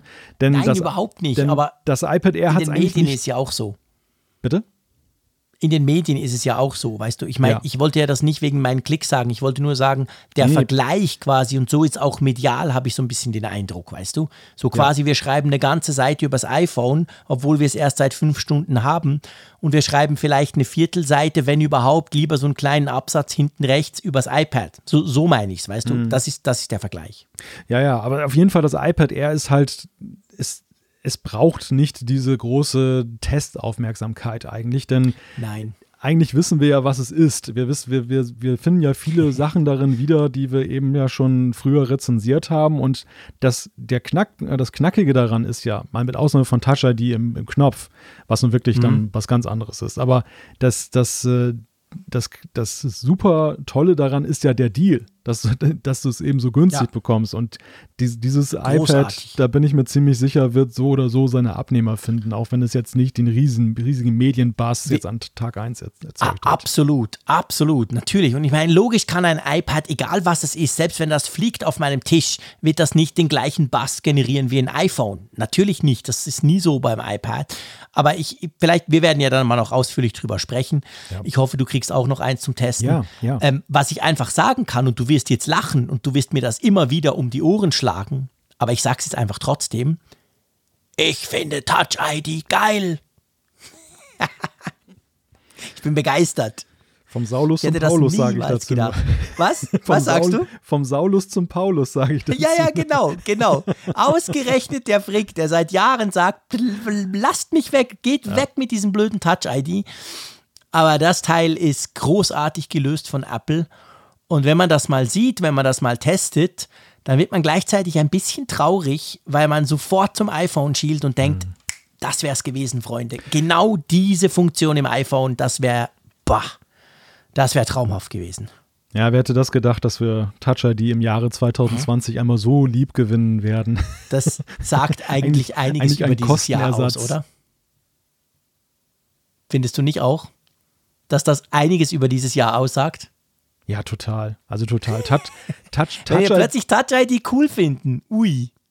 Ja, und vor allem, man muss ja mal sehen, wie hätten wir, also man soll ja nicht hypothetisch zu viel reden, aber man stelle sich ja mal vor, das Jahr 2020 wäre ohne Pandemie gelaufen und wir hätten Touch ID statt Face ID bekommen. Die Diskussion wäre doch gewesen, Apple hat gespart beim iPad Air. Guck, sie sind geizig, sie wollten nicht diese tolle Kamera da einbauen. Die Diskussion wäre genau umgekehrt gewesen. Ich glaube, wenige hätten positiv, also ich hätte wahrscheinlich Positives dem abgewonnen, weil ich immer schon ein wenig Touch-ID-Fan geblieben bin. Ja, stimmt, du hast das immer schon gesagt. Trotz einer Sympathie für Face-ID, aber ich mag eben Touch-ID auch. Du warst da immer hartnäckig altmodisch und ich habe es nie verstanden. Und aber durch dieses Jahr, alle lieben Touch ID. Ja, es ist tatsächlich so. Also, und weißt du, das Komische ist, aber das möchte ich trotzdem noch sagen, das Komische ist natürlich beim iPad, ich meine, ehrlich gesagt, ich kann mich schon kaum mehr erinnern, wie ich mit dem iPad Pro normalerweise im Zug nach Zürich pendel, weil ich ja schon seit vielen Wochen nicht mehr nach Zürich gehe und das jetzt wahrscheinlich für die nächsten Monate auch nicht tun werde. Aber es ist mir einfach aufgefallen, dass Apple das wirklich auch clever löst. Sie haben sich nicht nur überlegt, wie machst du das mit Finger und so, das ist ja klar, aber sie haben sich überlegt, wie machst du das mit der Swipe-Geste, dass die eben nicht mehr nötig wird, indem du zweimal so ganz leicht drauf tappst und so. Also die haben sich das ist richtig gut umgesetzt, weißt du? Jetzt unabhängig von Corona und Maske und der Blödian erkennt mich nicht, weil bei mir ist es wirklich so und du kennst mich, du weißt, ich bin eine schreckliche Zappelfritze, auch jetzt wieder hier während der Aufnahme. Bei meinem iPad Pro 12,9 Zoll Laptop-Ersatz, das ich wirklich jeden Tag immer brauche, da ist es so immer, ich brauche das ja immer im Querformat. Und jedes Mal, wenn ich das Ding entsperre, ist meine Hand im Weg. Ich weiß nicht, ob nur mir das so geht, darum sage ich das jetzt hier im Podcast. Vielleicht schreibt ihr mir dann, ja, mir geht das auch so, das würde mich natürlich freuen, aber praktisch jedes Mal. Also nicht wegen der Maske, einfach weil meine Hand offensichtlich auf der linken Seite immer da ist, wo eigentlich die Kamera ist oder ich das iPad schnell halte, wenn ich es irgendwie umplatzieren will oder so, zack, dann kommt immer irgendwie Kamera verdeckt. Und dieses Problem hast du logischerweise jetzt nicht mehr, indem du einfach zweimal kurz auf diesen On-Off-Power-Button tapperst und dann bist du drin. Das ist schon, also ja, ich hätte es nicht gedacht. Ich finde das sogar in dem Fall beim iPad besser als Face ID. Boah. Krass, oder? Aber lass uns weiter darüber reden, wenn wir es rezensieren, denn ich bekomme das iPad Air zum Test und ich bin halt auch sehr gespannt darauf. Da bin ich sehr gespannt, was du genau von dem Feature hältst. Alles andere gehen wir dann in die Details, aber da bin ich wirklich gespannt drauf. Du wirst wahrscheinlich, du müsstest es eigentlich noch geiler finden als ich, weil ich habe ja immer gesagt, ich will es nicht mehr. Und du hast immer gesagt, es wäre schön, es wäre wieder da. Ich bin der Vorsitzende des Touch ID Fanclubs Nordsee. Ganz klar. Genau. Ja, ich war bis jetzt der Vorsitzende des Face-ID-Fanclubs Schweiz. Das bin ich natürlich immer noch. Ich finde Face ID immer noch toll, keine Frage. Aber in diesen Zeiten muss man sagen, ist es weniger praktisch als früher. Ganz klar. Wollen wir noch ein bisschen über Apps sprechen, bevor wir dann zum Feedback und der Umfrage der Woche kommen? Genau. 2 interessante App-Neuerscheinungen in dieser Woche. Und die erste ist eine lang erwartete, über die auch schon immer wieder gesprochen wurde. Wo bleibt sie denn? Adobe Illustrator ist jetzt fürs iPad erschienen. Eigentlich krass. Das ist so ein Teil, das wurde doch zusammen mit, glaube ich, Photoshop zumindest angekündigt. Auf diesem New York, war das dieses New York-Event? Ist das schon so lange her? Wow. Ja, ich glaube schon. Also vielleicht täusche ich mich. Vielleicht wurde Illustrator später. Aber ich hatte irgendwie so im Kopf, es hieß, hey, die Adobe Pro Apps und natürlich da eben Photoshop als Flaggschiff und Adobe Illustrator kommen dann aufs iPad. Aber das muss jetzt, also das muss deutlich länger als ein Jahr sein. 1,5 Jahre wahrscheinlich ist das jetzt mindestens her. Schon fast 2. Krass. Aber jetzt ist es da. Ja. Ja, ist zumindest ja mehrfach zwischendurch darüber geredet worden und die Frage, was ist denn damit? Man muss allerdings auch dazu sagen, eine der größten Herausforderungen, glaube ich, sowas für das iPad umzusetzen, denn ich kenne kaum ein Programm, das dermaßen auf die Spezifika der Bedienung eines Macs oder eines stationären Computers zugeschrieben ist. Wie du nutzt Illustrator, gell? Nur noch schnell. Also du weißt, wie man das Teil bedient. Ja, also ich kenne die Adobe-Produkte. Ich möchte jetzt nicht sagen, dass ich Profi darin bin, aber ich kenne halt so ihre Bedienweise und wie sie strukturiert sind. Und da wird natürlich exzessiver Gebrauch gemacht von diesen ganzen Toolbars und was es da alles gibt und kleine aufklappbare Fenster. Also alles so UI-Elemente, die du eben auf dem iPad ja aus verständlichen Gründen nicht so hast. Und das war augenscheinlich auch die größte Herausforderung in der Umsetzung. Wie setzt du das um und nimmst dich gleichzeitig der typischen Bedienung eines iPads an. Und die ersten Rezensionen sind auch so, aber das haben wir über Photoshop lustigerweise damals auch gelesen. Photoshop hat sich ja zwischenzeitlich nochmal ganz schön gemausert und ist ja mittlerweile, glaube ich, auch von vielen akzeptierter, als es die erste Version war. Und ähnlich ist das bei Illustrator. Also ich habe Rezensionen gelesen und Kommentare, wo Leute gesagt haben, die beruflich damit zu tun haben, das kann man allenfalls nutzen, um beispielsweise mal so on the fly irgendwas, einen Entwurf zu machen oder etwas schnell zu ändern. Ja. Aber die sind jetzt nicht davon so angetan, dass sie sagen, ich nutze jetzt künftig nur noch mein iPad Pro 12,9 und mache das nicht mehr auf dem Mac. Und krass. Andere verwerfen es ganz. Es gibt natürlich auch einige, die finden es super, die sind damit zufrieden, aber ich habe nicht den Eindruck, dass es jetzt schon so ein durchschlagender Erfolg ist. Aber ich gebe das auch nicht verloren, weil eben das Beispiel Photoshop lehrt, dass sowas dann durch Updates ja eben auch nachgebessert werden kann. Es kostet, wenn du das exklusiv, also es ist ja Teil dieses Adobe Cloud-Paketes. Ja, genau. Aber du kannst es auch dann separat buchen, nur fürs iPad. Das kostet wo roundabout $10 pro Monat. Ja, das ist halt die Creative Cloud und die Creative Suite, die du halt monatlich zahlen musst, genau. Ich muss wirklich sagen, drum war ich so still, passiert selten, aber ich weiß, endlich mal der Malte. Ich verstehe nichts von Illustrator. Ich kann das Ding aufstarten und dann ist für mich quasi komplett Bahnhof. Bei Photoshop finde ich mich recht gut zurecht, ohne jetzt sagen zu wollen, dass ich es im Griff habe, mitnichten, aber also einigermaßen schon, jedenfalls gewisse Dinge kann ich damit tun. Bei Illustrator irgendwie, das erschließt sich mir so gar nicht. Das ist für mich so... Ja.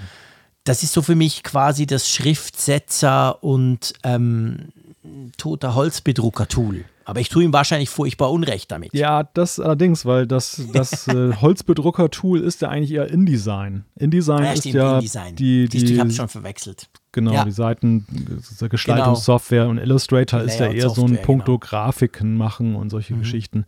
Aber ja, du triffst ja nicht auf einen Illustrator-Fan. Ich hatte mal zwar als es das noch einzeln zu kaufen gab, das waren damals diese CS-Versionen, ja, hatte ich Illustrator im Einsatz und ich war auch recht davon angetan, nachdem ich mich dann da monatelang eingefuchst hatte. Und mittlerweile ist ja wesentlich gewaltiger noch geworden. Es ist natürlich auch ein unglaublich mächtiges Tool. Aber für so einen Gelegenheitsgrafiker wie mich ist es dann halt auch, zumindest auf den ersten Blick Overkill. Und ich bin mittlerweile sehr heimisch geworden. Ja, also ich bin mittlerweile heimisch geworden bei Affinity Designer. Diese Affinity-Apps dann einerseits wegen des Bezahlmodells, dass du einmal dafür bezahlst. Cool. Und aber andererseits eben auch nur Affinity Foto, aber ja, den Designer kenne ich nicht, aber der soll auch ganz toll sein, stimmt. Der ist klasse, der ist wirklich klasse. Gibt es den auch begeistert. Auf dem iPad? Den gibt es auch auf dem iPad, ja. Die ganzen Affinity-Apps, die gibt es mittlerweile sowohl für Mac als eben auch fürs iPad. Cool, okay. Gut, dann gibt es ja noch eine zweite App, ja, unsere Lieblings-App, die gestartet ist. Meine Lieblings-App. Genau, ja, meine auch. Von einem Schweizer. Deine auch, siehst du? Unsere Lieblings-Apps, wow. Ja. Genau, programmiert von einem Schweizer notabene. Es geht um Reeder, es geht um die RSS-App Reeder, die in der Version 5 rausgekommen ist, auch Ende letzter Woche. Und das ist für mich immer so ein bisschen, immer wenn die rauskommt, das ist so ein bisschen Weihnachten. Weil ich einfach weiß, ich brauche die App unglaublich viel. Ich arbeite, also die ist am Tag x-mal offen, die konkurrenziert so ein bisschen mit Twitter und Twitter ist quasi ständig offen. Also wirklich viel und ich freue mich dann immer riesig und ich freue mich immer, es ist mir völlig wurscht, was der da wieder eingebaut hat, ganz ehrlich. Ich kaufe die einfach. Ich zahle da meine 5 Euro oder so oder glaube ich 10 auf dem Mac, gibt es ja für Mac und auch für iPad und iOS. Also 5 für die iOS-iPad-Version, so eine Kombi-Version und dann glaube ich 10 für den Mac. Und da muss ich wirklich sagen, dass für mich so cooles Geschäftsmodell, kein irgendwie monatlicher Zahl irgendwie, sondern einfach einmal zahlen, zack ist. Und der macht vielleicht so, keine Ahnung, alle 2 Jahre bringt er so eine Version raus. Das ist immer großartig. Ich freue mich jedes Mal, wenn das soweit ist. Ja, also Reeder ist so, finde ich, ein sehr auch erkennbar von Idealismus geprägtes Programm. Denn es hält ja etwas hoch, was eigentlich schon tot gesagt war oder eigentlich tot werden sollte, weil Google das Interesse daran verloren hat. Es gab ja damals den Google Reader, das war ja so der große Standard, um RSS-Feeds dann zu lesen und den hat Google irgendwann ja eingestampft und dann fehlte eigentlich so der große Play. Das ist so im Grunde genommen so, als wenn Apple jetzt den Podcast-Store, dann dieses Podcast-Verzeichnis einstellen würde. Das wäre so ein ähnlicher Schlag, weil es, obwohl es dezentrale Strukturen gibt, obwohl jeder RSS-Feeds anderweitig dann abonnieren kann, war es dann so ein so großer Player, dass dann halt die Infrastruktur so ein bisschen zusammengebrochen ist und viele Apps haben ja auch darauf basiert, auf Google Reader, dann als Grundlage. Klar. Und der Silvio Rizzi, der hat das dann halt eben weitergemacht mit Reeder und hat sich dann neue Dienste gesucht, mal bessere, mal schlechte. Also ich erinnere mich noch an Fever, kennst du vielleicht auch noch, dass du das selbst hostest. Fever, klar. Ja, stimmt. Das war schon ziemlich nerdig, dass du dann eben deinen eigenen Server da aufsetzt und das dann da. Das habe ich auch mal gemacht, selber aufgesetzt. Boah, ich habe jetzt in der aktuellen Version gesehen, das wird jetzt als deprecated angezeigt, also es wird eingestellt. Und man soll es eigentlich nicht mehr nutzen. An dessen Stelle sind aber eben viele andere Dienste dann getreten. Und ein Feature ist eben auch in Reeder 5 die Möglichkeit, dass du über die iCloud deine Abos dann synchronisieren kannst. Also mehr, als es bislang eben möglich war. Und das ist natürlich auch sehr nützlich, weil wenn du dich eben in diesem Reeder-Kosmos, und es gibt ja Versionen sowohl für Mac als auch iOS, bewegst, dann musst du dich jetzt gar nicht mehr darum scheren, dass du dann noch einen Feedly-Account hast und dass du den pflegst und so. Also finde ich schon toll. Ich mag diese App eben deshalb sehr, sehr gerne. Einerseits aus dem von dir erwähnten Gründen mit dem Preismodell, aber eben auch, weil sie wirklich so eine Passion ist und extrem nützlich ist. Also vielleicht bin ich auch so ein Oldschool-Newsleser, aber ich finde dieses RSS-Prinzip, dass ich mir Seiten abonnieren kann und habe alles auf einen Blick, finde ich ungemein praktisch. Ja, und es ist spannend. Ich glaube halt schon, dass das Thema ist noch aktuell. Ich habe ein kleines Video zu Reeder 5 gemacht und ich habe gestaunt, wie viele mir geschrieben haben, hey cool, ich habe das schon lange überlegt, aber ich habe nie so recht begriffen, was ist denn eigentlich RSS und so. Und ich habe so ein bisschen die Argumentation ja gehabt, wie du jetzt. Ich habe gesagt, guck, Twitter und alles ist ja wunderbar, aber letztendlich funkt immer irgendwo ein Algorithmus dazu. Und wenn ich einfach das ungefilterte, chronologische haben möchte und meine Quellen einfach direkt sehen möchte, ist so RSS für mich nach wie vor das Beste, was es gibt. Und offensichtlich finden das, zumindest in der Geek-Blase, in der ich mich bewege, doch noch einige auch. Also ich meine, der Silvio Rizzi macht das ja auch nicht just for fun. So eine App, das kennst du selber, die programmierst du ja nicht in 5 Minuten. Da musst du schon auch ein Geschäftsmodell haben und denken, okay, weil der lebt ja davon. Also es gibt genug, die genau das schätzen, dass man eben selber die Kontrolle hat und nicht abgibt irgendeinem sozialen Netzwerk oder so. Ja, und es ist auch extrem kompliziert, wenn du wie er halt mit externen Quellen arbeitest, weil die sich ja nicht nach dir richten, sondern du musst dich nach ihnen richten. Also was ich beeindruckend finde aus Entwicklerperspektive ist zum Beispiel dieser integrierte Lesemodus, der das dann umformatiert und wirklich auf den Punkt bringt, die Informationen, diesen ganzen Schnickschnack mit Werbung und alles drumherum rausnimmt.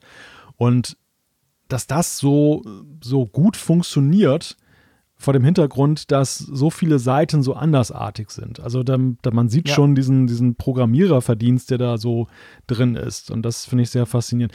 Ich muss eben kurz mal eben einwerfen, du erinnerst mich heute so ein bisschen an Apple und 5G. Apple und 5G? Ja, an die Keynote. So haben wir übrigens ja schon erwähnt, dass wir 5G haben. So das ist halt mit deinen Videos. Ach so. Ach komm, wenn ich mal 3 Videos mache in 4 Wochen, die passen jetzt gerade zufällig halt gut. Da freue ich mich natürlich. Ja, aber du hast recht. Okay, ich sage nichts mehr. Kein Problem. Aber Reeder 5 ist großartig. Also ist die App jeden Franken wert und wer noch keine Quellen hat, der kann sich melden. Ich kann auch meine mal freigeben, die ich da brauche. Das ist ja überhaupt nichts Geheimes, das ist lustig, dann kann man darauf quasi aufbauen. Weil ich glaube, viele Leute, die neu einsteigen, haben natürlich so ein bisschen das Twitter-Problem. Du öffnest die App und sie ist leer. Ja. Zuerst passiert ja nichts, weißt du? Ja, das stimmt. Und da musst du halt so ein bisschen was tun. Und das ist halt anders bei einem sozialen Netzwerk, wo du von Anfang an gleich irgendwelche Inhalte reingespült bekommst, oder? Ich hab mit Erschrecken festgestellt, du hast deinen File ja irgendwo geteilt, dass du gar nicht das Apfelfunk-Blog da drin hast. Haben wir einen Blog? Das war jetzt die Retourkutsche. Genau. Ja, ich sollte mal wieder aktualisieren, da hast du natürlich völlig recht. Das sind so Quellen, die bleiben dann einfach dort drin. Ich habe mal durchgescannt, welche überhaupt noch aktiv sind und dann sind schon einige auch rausgefallen, weil es Webseiten gar nicht mehr gibt oder so. Was mir aufgefallen ist, auch auf Twitter bei der Diskussion rund um diese App, es gab einige, die moniert haben, dass es offensichtlich heute Webseiten gibt, die das gar nicht mehr anbieten. Weißt du das? Also wo quasi RSS gar nicht mehr dazugehört oder so. Das ist denkbar, ja. Es gibt, es ist ja eine Frage, ob das altmodisch gilt oder so. Ja, klar. Ja, und ja, nicht nur altmodisch, sondern es ist ja eben auch so, die Leute können ja eben, ich habe vorhin das Beispiel Werbung genannt, sie können eben deine Inhalte ja mit unterlesen und die Werbung umgehen. Einige liefern RSS-Feeds aus, die reduziert sind auf ein paar Sätze und dann musst du dann doch die Website besuchen. Aber Apps wie Reeder und auch NetNewsWire und andere, die umgehen das dann, indem sie so einen Reading-Mode anbieten, der dann die Website dann abfischt sozusagen und dann auf den Kern reduziert. Haben wir auch ein Funkgerät, aber da sieht man eben, wie schwer es ist und wenn es nicht funktioniert, dann so richtig, da sieht man die Fallstricke dieser ganzen Geschichte. Und deshalb ist das bei Website-Betreibern nicht ganz so beliebt. Also natürlich freuen sie sich über die Leser, aber sie freuen sich nicht über die Art und Weise des Lesens. Und deshalb unterbinden das einige. Andere wiederum monieren, dass RSS ja nun auch etwas überkommen ist, jetzt von der Technik her. Und es gab ja mal vor, das ist auch schon wieder 2-3 Jahre her, diesen Versuch jetzt so mit JSON, diesem Ausgabeformat, etwas Neues, etwas Ähnliches zu implementieren. Da hört man allerdings auch sehr wenig von. Also ich glaube, das unterstützen zwar viele Apps mittlerweile, aber ich wüsste jetzt nicht, dass besonders viele Websites das jetzt dann bedienen, diesen neuen Standard. Ja, ist dann so das Henne-Ei-Prinzip. Du musst ja alle Webseiten irgendwie umstellen oder das adaptieren und das machen wahrscheinlich dann das machen die wenigsten. Und dann steckst du eigentlich immer auf einem, in Anführungszeichen, ganz alten Standard zurück, der heute, da gibt es schon viel bessere Lösungen, aber das ist halt der, den dann doch die meisten Webseiten noch anbieten, oder? Das ist der Standard, der eben etabliert ist, ja. Das ist so ein bisschen das Problem halt wie mit E-Mail-Protokollen und so, dass wenn einmal sowas eingeführt ist und wird breitflächig unterstützt, dann muss es schon sehr überzeugend sein, die Alternative, damit du dann da steigst, so, das muss Probleme ohne Ende geben und die gibt es ja nicht. RSS ist nochmal ein solides Arbeitstier, trotz mancher Fallstricke, die es hat. Ja, klar. Also könnt ihr gerne mal ausprobieren, die App, die finde ich wirklich großartig, vielleicht kennt ihr sie schon und wenn ihr Reeder 4 oder so nutzt, dann wäre das durchaus eine Möglichkeit, quasi da mal zu aktualisieren, weil es gibt ein paar schöne Funktionen, du kannst self-hosten zum Beispiel, das Problem bei RSS ist ja so ein bisschen, du musst dir diese Quellen ja zusammensuchen. Und vielleicht, wenn du nicht so lazy bist wie der Frick, musst du es ja ab und zu aktualisieren, also eine Seite rausschmeißen und neu reinmachen und so. Und dann ist es ja so, wenn du das nur auf einem Gerät machst, dann bleibt das und das zeigt so ein bisschen den alten Ansatz von RSS, dann bleibt das auf diesem einen Gerät. Also wenn ich jetzt das Apfelfunk-Blog hinzufüge auf meinem iPhone und ich habe zum Beispiel Reeder, aber sonst nichts, dann ist das auf meinem iPhone drauf. Und wenn ich mein iPad öffne, dann fehlt das zum Beispiel noch. Da kam ja dann, Feedly ins Spiel, die eigentlich den Google Reader so ein bisschen abgelöst haben. Quasi eine Cloud-Version von all deinen Feeds, die du dann auch abonnieren kannst und dann hast du es auch auf allen Geräten. Und Reeder 5 vielleicht als letzter Punkt, der fügt die Möglichkeit ein, diese RSS-Feeds, also diese Datenbank quasi, all deine Feeds, über iCloud zu synchronisieren. Und so hast du es dann eben auch zum Beispiel auf dem Mac oder auf deinem iPad oder so. Ja. Und wenn du nur im Apple-Kosmos unterwegs bist, das ist eigentlich krass. Das spart dir dann so einen Cloud-Dienst, der dann auch kostet, oder?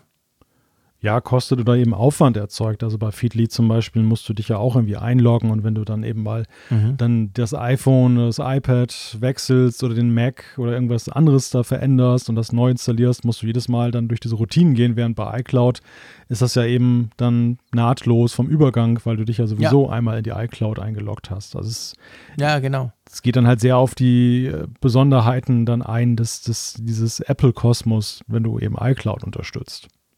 Ja, genau. Also und ich glaube, das ist so die hauptneue Funktion vom Reeder 5, die wahrscheinlich vielen Leuten Spaß machen wird, weil neben neuem Design und all den Sachen. Also kann man sich durchaus mal anschauen und ist ein Schweizer und ist ein cooler Typ. Das sei auch noch gesagt.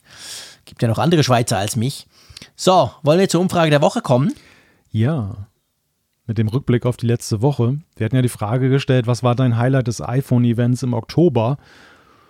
Und es gab ja nun zahlreiche Antworten, weil es zahlreiche Produkte gab. Insgesamt ja 4 iPhones standen zur Auswahl. Es ist ein interessantes Ergebnis. Also vielleicht so, wenn man jetzt die iPhones mal addiert, klar, dann kommt man natürlich ganz klar darauf, dass die iPhones ja schon eben das Thema waren, aber nicht so weit vorne und vor allem nicht an erster Stelle, nicht wahr? Nee, das ist, also ich finde es super erstaunlich. Zuvor das mit 26% und es haben ja weit über 2000 mitgemacht, ist der HomePod Mini.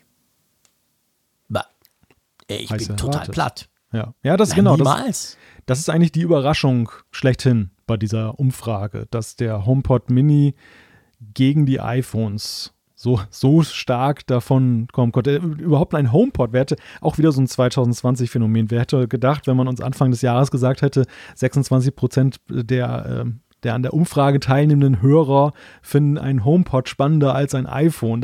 Das ist unmöglich. Ja auch schon ein Ding. Das kann gar nicht sein. Ja, genau. Ja. Also das ist völlig verrückt, finde ich. Und das ist wirklich crazy. Und dann als nächster großer Punkt quasi mit 22,8 kommt das iPhone 12 Mini. Das ist schon eher erwartbar, oder? Wenn wir jetzt auf iPhones getippt hätten, hätten wir wahrscheinlich auch dieses zuvor das verortet, oder? Ja, das Mini ist einfach das Herausragende und auch Platz 3, der dann zwar schon weiter abgeschlagen mit 12,6% liegt, aber das ist das Pro Max ist, was dieses Jahr, wo das Pro Max sich das erste Mal so richtig signifikant unterscheidet, nicht nur beim Display, sondern eben auch bei einigen anderen Eigenschaften, dass das auch Spannung erzeugt hat, das ist auch erwartbar.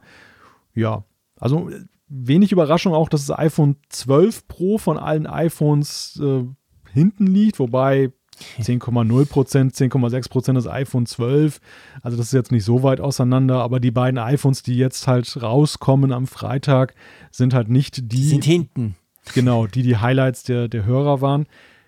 Eine vielleicht beruhigende Erkenntnis noch, aber auch eine einordnende Erkenntnis ist, dass 7,7% gar nichts gesagt haben. Also die hatten gar kein Highlight. Das heißt, das Gros der Befragten hatten ein Highlight für sich gefunden in diesem Event. Und das ist ja so ein wenig Gegenrede dazu, dass ja eben dann auch in Social Media manchmal so ein anders lautender Eindruck entsteht. Also es war ja so, dass die am lautesten gefühlt waren, die das Event völlig blöd fanden und sagen, das iPhone, das bietet ja überhaupt nichts. Also die sind augenscheinlich schon doch, zumindest in unserer Hörerschaft, deutlich in der Minderheit. Kann man natürlich finden. Ich meine, das ist ja auch vollkommen legitim, wenn man jetzt sagt, man hat kein Highlight für sich entdeckt. Aber mir fällt halt immer auf, dass diejenigen, die dann sowas finden, mitunter eben auch viel lauter sind als andere, die halt für sich schon irgendwie was Positives sehen. Ja, das stimmt. Das ist natürlich definitiv so. Und das ist, also wir haben oft solche Umfragen. Wir machen die ja traditionellerweise eigentlich nach jeder Apple Keynote. Und da ist durchaus manchmal das gar nichts oder so größer, weil einfach, ja, weil die Leute sagen, pff, da war jetzt nichts für mich persönlich dabei. Dieses Mal ging es noch. Lustig sind auch die 0,2% etwas anderes. Was gab es denn außer den Dingern noch? Was haben die gesehen, was ich verpasst habe? Ja, das eine, oder vielleicht hat die auch nur jemand verklickt. Das kann natürlich auch sein. Ja, oder man hat sich nochmal dann daran erfreut, dass die Apple Watch nochmal 2 Sekunden zu sehen war. Vielleicht, genau. Und die haben ja hier nicht drauf. Das kann natürlich auch sein, genau. Ja. Aber ja, also HomePod Mini, bin ich wirklich, muss ich sagen, bin ich bass erstaunt. Ja. Nicht nur, weil ich immer drüber mich ärgere, weil der in der Schweiz nicht funktioniert. Das hat gar nichts damit zu tun, sondern ja, ich bin einfach erstaunt. Ich hätte das nicht gedacht, dass der offensichtlich bei euch da draußen, natürlich, wir sind eine Apple Bubble, wir sind ein Apple Podcast, dass der auf so großen Zuspruch stößt. Das erstaunt mich wirklich. Ja, aber es passt, das wiederum passt auch zu der Wahrnehmung, die man in sozialen Netzwerken gewinnen kann, dass der HomePod Mini... Ja, ich hab's schon da nicht begriffen. Ja. Also ich glaube schon, dass sehr viele Menschen da draußen, die im Apple-Kosmos mit ihren Geräten sind, schon gesehen haben, dass der HomePod in puncto Klangqualität, in puncto Einbindung in das Apple-Ecosystem schon so seine Qualitäten hat. Aber ich glaube, dass viele das Preis-Leistungs-Verhältnis beim bisherigen HomePod, der mag das zwar wert sein aufgrund seiner tollen Lautsprecher, aber er ist dann jetzt funktionell nicht, glaube ich, nicht so überzeugend für die allermeisten, dass sie diesen Preis auf sich nehmen. Und ich glaube einfach, ja, dieser 99-Euro-Deal, das lässt das ganze HomePod-Genre in einem ganz anderen Licht erscheinen und übt deshalb eine Faszination aus. Ich glaube, da sind sehr viele, die jetzt wirklich jahrelang gewartet haben und sich nie durchdringen konnten. Ich übrigens auch. Also ich gehöre auch zu denen. Ich finde den HomePod technisch absolut beeindruckend, habe ich ja auch mehrfach gesagt. Aber für mich war es zu teuer, genau, weil mein Use Case einfach zu gering ist. Also ich habe, wenn ich so viel Geld ausgebe für so einen Lautsprecher, dann will ich ihn auch mindestens einmal die Woche anschmeißen.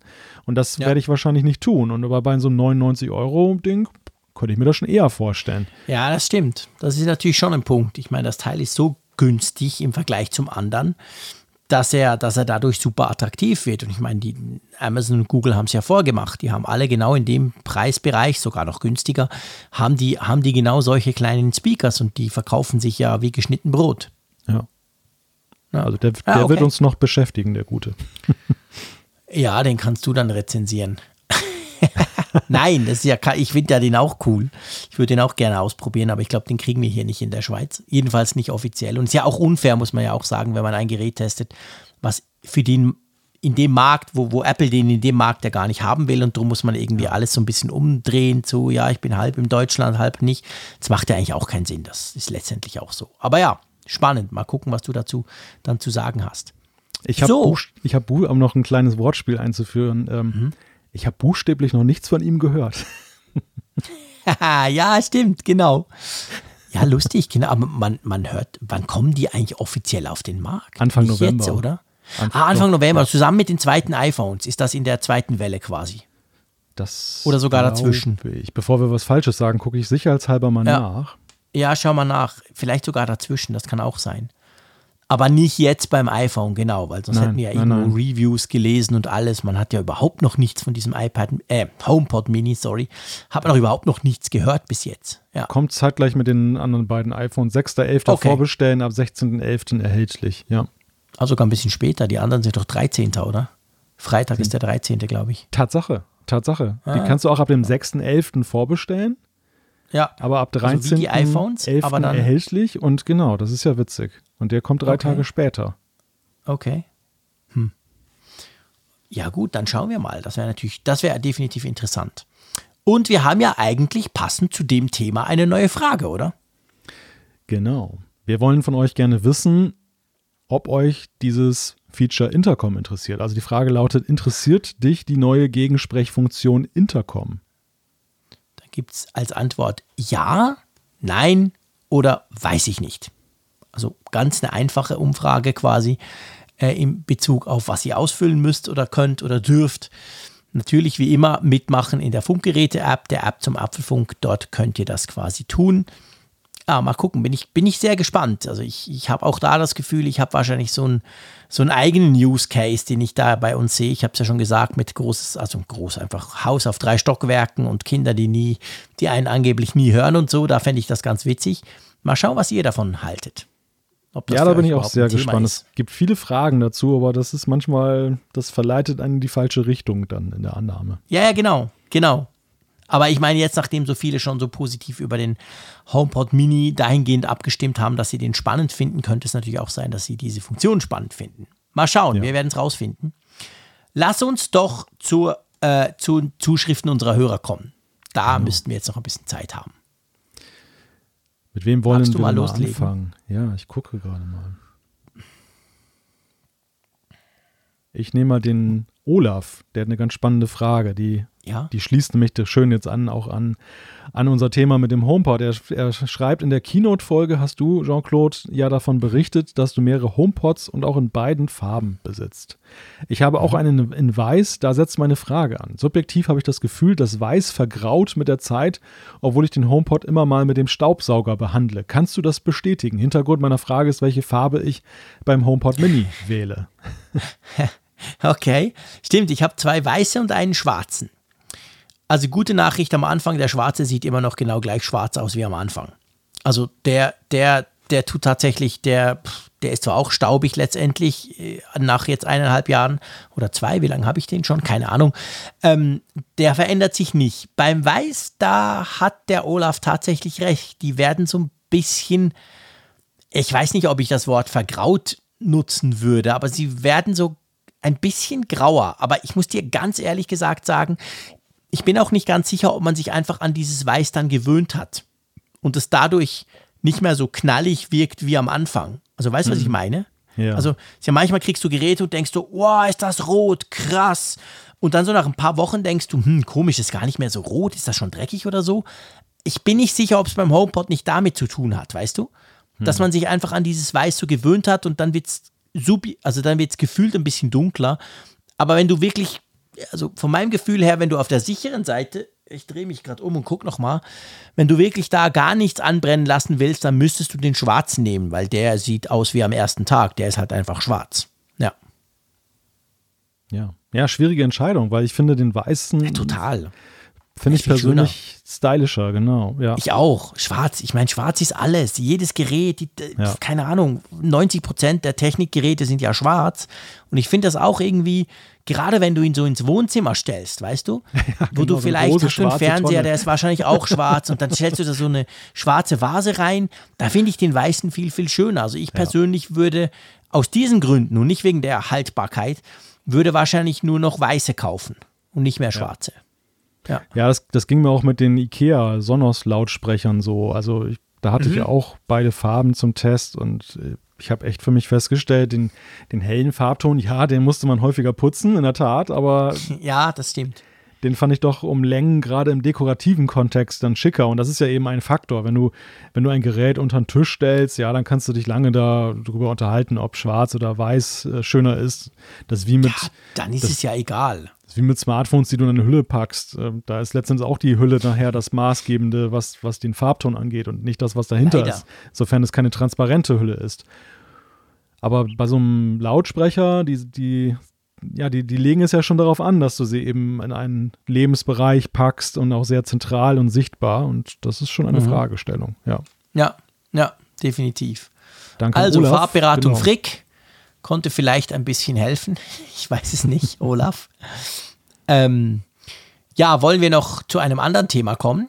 Was wollen wir uns denn da rauspacken? Gerne noch 2 mehr, also das ist ja... Ja, also wir können so viele wie möglich. Ja. Lustig, wir haben da diverse HomePod-Themen, merke ich gerade. Komm, wir nehmen noch den Jim. Einverstanden? Ja. Der nämlich sein erstes Mail an uns schickt. Er schreibt, also erstmal wollte ich euch schon lange mal meine erste Mail schicken. Freut uns natürlich, dass du es jetzt gemacht hast. Und da schreibt er, dass Apple das Netzgerät und die AirPods nicht mehr mitgibt, finde ich absolut okay. Was diesmal aber zumindest mitgeschwungen hat, ist Folgendes. Mir geht es im Nachhinein so, dass ich mich von Apple und ihrer Präsentation fast schon getäuscht sehe. Dieses Weglassen der beiden Accessoires in einem Atemzug ausschließlich mit der Rücksichtnahme auf die Umwelt und unter dem Deckmantel der Nachhaltigkeit zu rechtfertigen und fast schon zu feiern, ist absolut scheinheilig. Was ich gut gefunden hätte, wäre zum Beispiel gewesen, dass Apple genau den Käufern, die eben kein USB-C-Netzteil haben, eine Art Gutschein gegeben hätte oder wenigstens den Preis für die iPhones ein wenig reduziert hätte. Ich selbst bin nicht davon betroffen, da ich MacBook Pro, iPad Pro und Drittbieter-Netzteile bereits habe, aber meine Kinder oder meine Frau wären bei einem Kauf sehr wohl davon betroffen gewesen. Steht stellvertretend für einige Zuschriften, die wir dahingehend bekommen haben, oder? Ja, das Netzteilthema hat erwartungsgemäß wirklich sehr beschäftigt und ja, der Tenor der Zuschriften ist recht eindeutig. Also es überwiegt das Unverständnis eben gegenüber dieser Maßnahme. Und ich finde diesen Vorschlag, den uns hier Jim geschrieben hat, auch gut. Also ich hatte ja du hast so was Ähnliches ja auch schon vorgeschlagen. So eine Opt-in, genau, so eine Opt-in-Möglichkeit. Das hier wäre wahrscheinlich noch einfacher zu realisieren, indem man einfach so einen Voucher irgendwie da mit reinmacht in die Packung. Ja. Der hätte ja auch wunderbar noch mit reingepasst von der Höhe her. Das wäre ja dann gar kein Problem gewesen. Stimmt, genau. Ja, der hätte locker noch reingepasst. Hätte man keine größere Box designen müssen deswegen. Ja, aber weißt du, was lustig ist, Malte? Ja. Ich habe das ja im Vorfeld der Keynote schon gesagt, weil das waren ja Gerüchte, die gingen ja schon länger rum, dass sie darauf verzichten werden. Ich habe es ja in unserer großen Keynote-Folge schon gesagt, dass ich das nicht okay finde. Und ich hatte dann aber schon so ein bisschen das Gefühl, nicht in den Zuschriften unserer Apfelfunk-Hörerinnen und Hörer, aber in den sozialen Medien hatte ich schon das Gefühl, dass viele geschrieben haben, ja endlich und überhaupt und vor allem so, was habt ihr eigentlich mit eurem blöden Netzteil, ihr habt doch eins und so. Also aus der Tech-Bubble, in der ich mich natürlich auch auf Twitter zum Beispiel bewege, hatte ich schon den Eindruck, die meisten finden das okay. Ja, oder die Tech-Bubble, täuscht das? Ging dir das nicht auch so? Ich überlege gerade. Es gab auch die anderen Stimmen und ich glaube auch, dass Apple mit dem ganzen Nachhaltigkeitsthema schon auch einen Nerv trifft bei einer Bevölkerungsgruppe und die sehen das ähnlich radikal wie Apple. Also Apple hat ja jetzt einen sehr interessanten Weg gewählt mit dem Nachhaltigkeitsthema. Sie machen viele Dinge, die niemandem wehtun, wie zum Beispiel eben dann, dass sie da wieder verwertete Aluminiumbestandteile oder Zinn nehmen. Stimmt, das tut niemandem weh, genau. Auch das Thema, dass sie jetzt zum Beispiel jetzt beim neuen iPhone nicht eine Folie draufpacken oder nicht so eine Klarsichtfolie, sondern eine, die nicht transparent ist und dafür wohl ein bisschen weniger Plastikmüll erzeugt. Auch das ist ja so eine Geschichte, wo ja, vielleicht der eine oder andere sagt, früher fand ich das hübscher, aber auf der anderen Seite ist das kriegsentscheidend. Nein, ist es nicht. Also wenn ich das iPhone kaufe, dann will ich dann eben das iPhone haben und dann ist mir die Folie eigentlich völlig egal. Ich glaube, dass da viele Sachen sind, mit denen man gut leben kann, bei denen man vielleicht sogar selber ein gutes Bauchgefühl hat. Ich finde auch, es ist gut, dass sie jetzt in den Kartons, das machen sie ja schon lange, aber andere Hersteller machen das bis heute nicht, dass sie da auch Kartonage benutzen, um diese Mulden da, weißt du, diese formgebenden Sachen da zu nutzen. Stimmt. Ich finde das mal grausam. Ich finde das mal grausam, wenn du so Blisterverpackungen hast. Ja. Einerseits, weil ich mir damit die Finger aufschneide und auf der anderen Seite, weil sie eben auch so unglaublich eine Umweltverschmutzung unnötig sind. Ich wertschätze es nicht, dadurch zu gucken, dass es transparent ist. Es ist mir völlig egal. Also da gibt es viele Punkte, glaube ich, wo es unstrittig ist. Bei dieser Sache, ja, habe ich den Eindruck, einerseits dieses USB-C-Thema gerade, wenn es USB-A gewesen wäre, glaube ich, die Wahrnehmung auch eine andere, eine bessere gewesen. Ja, und wahrscheinlich. Es ist halt interessant auch, dass Apple hier so kompromisslos eben auch vorgegangen ist. Das haben sie ja in der Vergangenheit ja sicherlich auch schon bei anderen Dingen gemacht. Man erinnere sich, als sie CD-Laufwerke und sowas eingestampft haben. Das hat auch nicht jedem geschmeckt. Und dann saßen manche plötzlich auf ihrer CD-Sammlung und mussten sich ein externes Laufwerk dafür kaufen. Das kostet ja sogar noch mehr. Da eine gewisse Tradition bei solchen Sachen. Ja, aber andererseits bei anderen Punkten, also ich vergleiche diese Netzteilentscheidung schon ein Stück weit auch mit der Entscheidung Apples vor einigen Jahren, auf den Klinkensteckeranschluss für die Kopfhörer zu verzichten. Das war eine ähnlich drastische Entscheidung. Und da haben sie ja damals ja schon einen Kompromiss gefunden, dergestalt, dass sie eben den Adapter noch wenigstens kostenlos beigelegt haben. Und die, egal welche Lösung man jetzt bemüht, von denen, die wir vorgeschlagen haben, die Jim vorschlägt, die andere im Blick haben, aber wenn man zumindest bei dieser Modellgeneration diese Karte gezogen hätte, weißt du, ja, dann hätte man auch ja sagen können, ja, vielleicht hattet ihr beim letzten Mal kein USB-C-Netzteil, aber wir haben es euch ja ermöglicht, mit dem Voucher, mit dem der Opt-in-Möglichkeit jetzt eins zu bekommen. Und das heißt, beim iPhone 13 müsst ihr wirklich keins mehr haben. Also Apple hätte auch dann noch ein bisschen argumentativ besser ausgesehen. Es wäre so ein stufiger Prozess gewesen und nicht einfach so zack, bumm. Genau. Und ich meine, auch unter dem Umweltaspekt, das haben wir auch schon diskutiert. Ich meine, wenn du extra einen bestellen musst mit Voucher und hin und her und so, dann ist das ja komplizierter, als wenn er einfach beiliegt. Also machst du das ja wahrscheinlich nur, wenn du den wirklich auch in irgendeiner Form brauchen kannst. Also sparen sich immer noch ganz viele Leute das, weil sie sagen, ich habe ja eigentlich kein Problem. Also hätte der Umweltaspekt immer noch funktioniert, oder?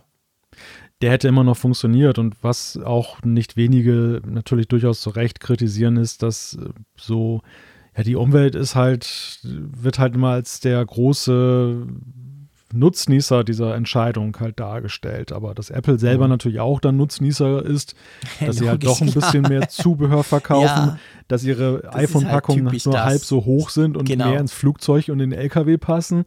Ja, das sind so Nebeneffekte, die nicht nur der Umwelt nützen, sondern auch dem Portemonnaie von Apple und ja. Das muss man sich nämlich mal überlegen. Das ist mir heute ja erst aufgefallen, weil man sah ja keine Verpackungen vorher, wie klein die ja sind. Ich habe die iPhone 11 Verpackung mal ausprobiert und dann die iPhone 12 daneben gelegt. Das sind ja fast zwei, die du jetzt für den Platz von einer brauchen kannst. Ja. Und du hast das ganz angesprochen, wichtiger Punkt, Flugzeuge. Also das braucht ja unglaublich viel Platz und jetzt braucht es unglaublich viel weniger Platz. Ich möchte mir gar nicht überlegen, wie viele Millionen Apple dadurch spart mit den vielen iPhones, die jetzt in der ganzen Welt rumschicken. Ja. Ja, natürlich wird auch weniger CO2 emittiert, das haben sie ja auch ja gesagt, weil man kann mit weniger Flugzeugen mehr iPhones durch die Gegend fliegen, aber trotzdem ist es natürlich ja eben so, dass Seiten sie sehen, genau, sie haben eine riesige Ersparnis dadurch, ganz einfach auch, ja. Ja, genau. Also, ich hatte einfach den Eindruck, auch beim Jim, dass quasi, bei mir war es so in den sozialen Medien, dass die eher nicht geekigen Normalnutzer, die waren eher auf der Seite, hey, das stört mich, ich will eine Alternative, ich brauche das. Und die Geeks, die waren ganz klar unterwegs und haben gesagt, hey, es braucht doch niemand, super, macht das Apple endlich. Also es war so ein bisschen zweigeteilt, kam es mir vor. Ja, aber wie gesagt, ich komme immer wieder auf USB-C zu sprechen, wenn das nicht gewesen wäre. USB-C ist ein wenig so diese CR2032-Knopfzelle, die du bei einem Spielzeug für die Kinder brauchst, was du an Weihnachten verschenkst. Du hast Warum dann dieses Spielzeug... Warum weißt du solche Abkürzungen? Verrückter. Weil ich diese verdammten Batterien alle schon mal gesucht habe, ich kann es dir sagen. Ich hab mittlerweile so einen ganzen Satz. Es gibt so ein Multipack, wo du alle möglichen Knopfzellen drin hast. Denn das kann dich zur Weißglut treiben. Du kaufst irgendeine Sache und da ist keine Batterie drin. Und das ist nicht so eine Zweifach-A- oder Dreifach-A-Batterie, wo du sagen kannst, na gut, das ist wie ein Gummiband, das hast du halt im Haushalt. Genau. Sondern das sind dann halt wirklich so Sonderdinger, die du nirgendwo hast. Oder CR123, das sind ja diese, die in Smart-Home-Sensoren gerne drin sind. Meine ersten Smart-Home-Sensoren, die ich hatte, so Fenstersensoren. Und das waren dann so die sind so ein bisschen vom Format her wie so eine Zweifach-A-Batterie, aber nur halb so hoch. Okay. Guck gerade mal nach, ob ich Quatsch rede. CR123, nein, genau. CR123 Lithium-Ionen. Krass, dass du solche Sachen weißt. Du beeindruckst mich einmal mehr. Ja, das ist ein Trauma, weißt du? Das ist eine Traumabewältigung, die stattfindet. Es scheint definitiv gerade so zu sein, genau. Ja. Aber du hast natürlich völlig recht. Das ist ganz genau der Punkt. Also ich meine, eigentlich muss man sich wirklich fragen, wie kann Apple sowas passieren? Da bauen sie das alles auf, sie erklären dir das, sie stehen auf dem Dach und, sie haben 1000 tolle Begründungen. Und dann legen sie dieses fucking falsche Kabel bei. Hey, what? Wie ist sowas überhaupt möglich? Also du hast recht, das killt eigentlich den Gesamteindruck von dieser Idee. Ohne das wäre es wahrscheinlich smooth durchgegangen. Oder jedenfalls geräuschloser. Ja, richtig. Naja, okay, ist halt so, wir können es nicht ändern. Magst du noch ein Feedback machen? Ja, soll ich nur eins nehmen? Hast du ein Wunschfeedback, was ich reinnehmen soll? Oh, ein Wunschfeedback. Lass mich mal kurz überlegen. Was Kurzes, was Langes. Ja,